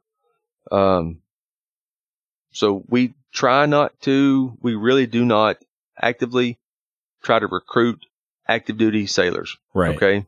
That's, we don't do that because we support active duty. Yeah, we don't want to take from active duty. Okay. So, yeah. But I would, I would encourage anybody who's thinking about getting off of active duty anyway to join the reserves because it's pretty easy. And I'll tell you what, man, uh, the last 13, 14 years have just flown by. Yeah. And now I'm, I'm sitting here at, you know, at my civilian job and everybody else is, is like, they have no other retirement plan in place. Right. Except for this civilian job retirement. Yeah. And, you know, that might end tomorrow mm-hmm. for whatever reason. Um, and I've got a retirement waiting on me when yeah. I choose to retire. Yep. So it's kind of nice to have that secondary you know, for sure, retirement sitting out there waiting on me. Yeah, that's so. one of the things I always say. It's like I might screw everything up for the rest of my life, but I'm never going to starve to death. uh, that's, that's true. That's I'll true. always have an income coming in that'll keep me fed. Yep. So, well, all right, man. Let's wrap this thing up. Yeah. Um, yeah. I, I, don't. I don't have anything else. Oh, um, yeah you can put my my contact info in the show notes. And, yeah, uh, no, I definitely will. I'll put yeah. uh I'll put your email address and stuff in there if anybody's got any questions about uh active reserve stuff uh to hit you up, man. Sounds good. Well, thanks for doing this, man. I really appreciate it. It's been a long time coming. Yeah, yeah, no kidding. We can do it again too. Oh yeah.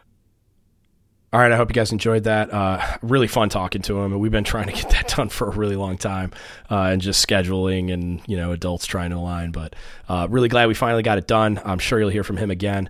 Uh, and uh, if you guys got any questions in the show notes, you'll see uh, an email address for him. You can you can reach out to him and ask him questions specifically about the reserve component, and he can point you in the right direction. Uh, if that's something that you're in your in your career progression, you're at that point where you're considering separating but still want to be a part of the Navy. It's a it's a really great option um, for all the reasons that he talked about. If you need anything from us, uh, Chief Bob's monitoring all the accounts as I've talked about before. Hit us up. Don't give up the ship podcast at gmail.com. You can Facebook message us. Don't give up the ship podcast. Or you can DM us on Instagram or Reddit or just engage in the subs at DGuts Podcast or our DGuts Podcast and on the R Navy thread as well on Reddit. Uh, you just interact, get involved in those conversations. Uh, Bob will be monitoring it. I'll do as much as I can for my phone, but uh, just be involved and have those conversations with us. Uh, if you would like, share, subscribe, review on all the platforms for all the things for the podcasts, uh, just it helps us get the word out. Uh, we don't have a we don't have an advertising budget, so uh, it helps with just the word of mouth and and your willingness to share it, uh, so that it gets to the people that that need it.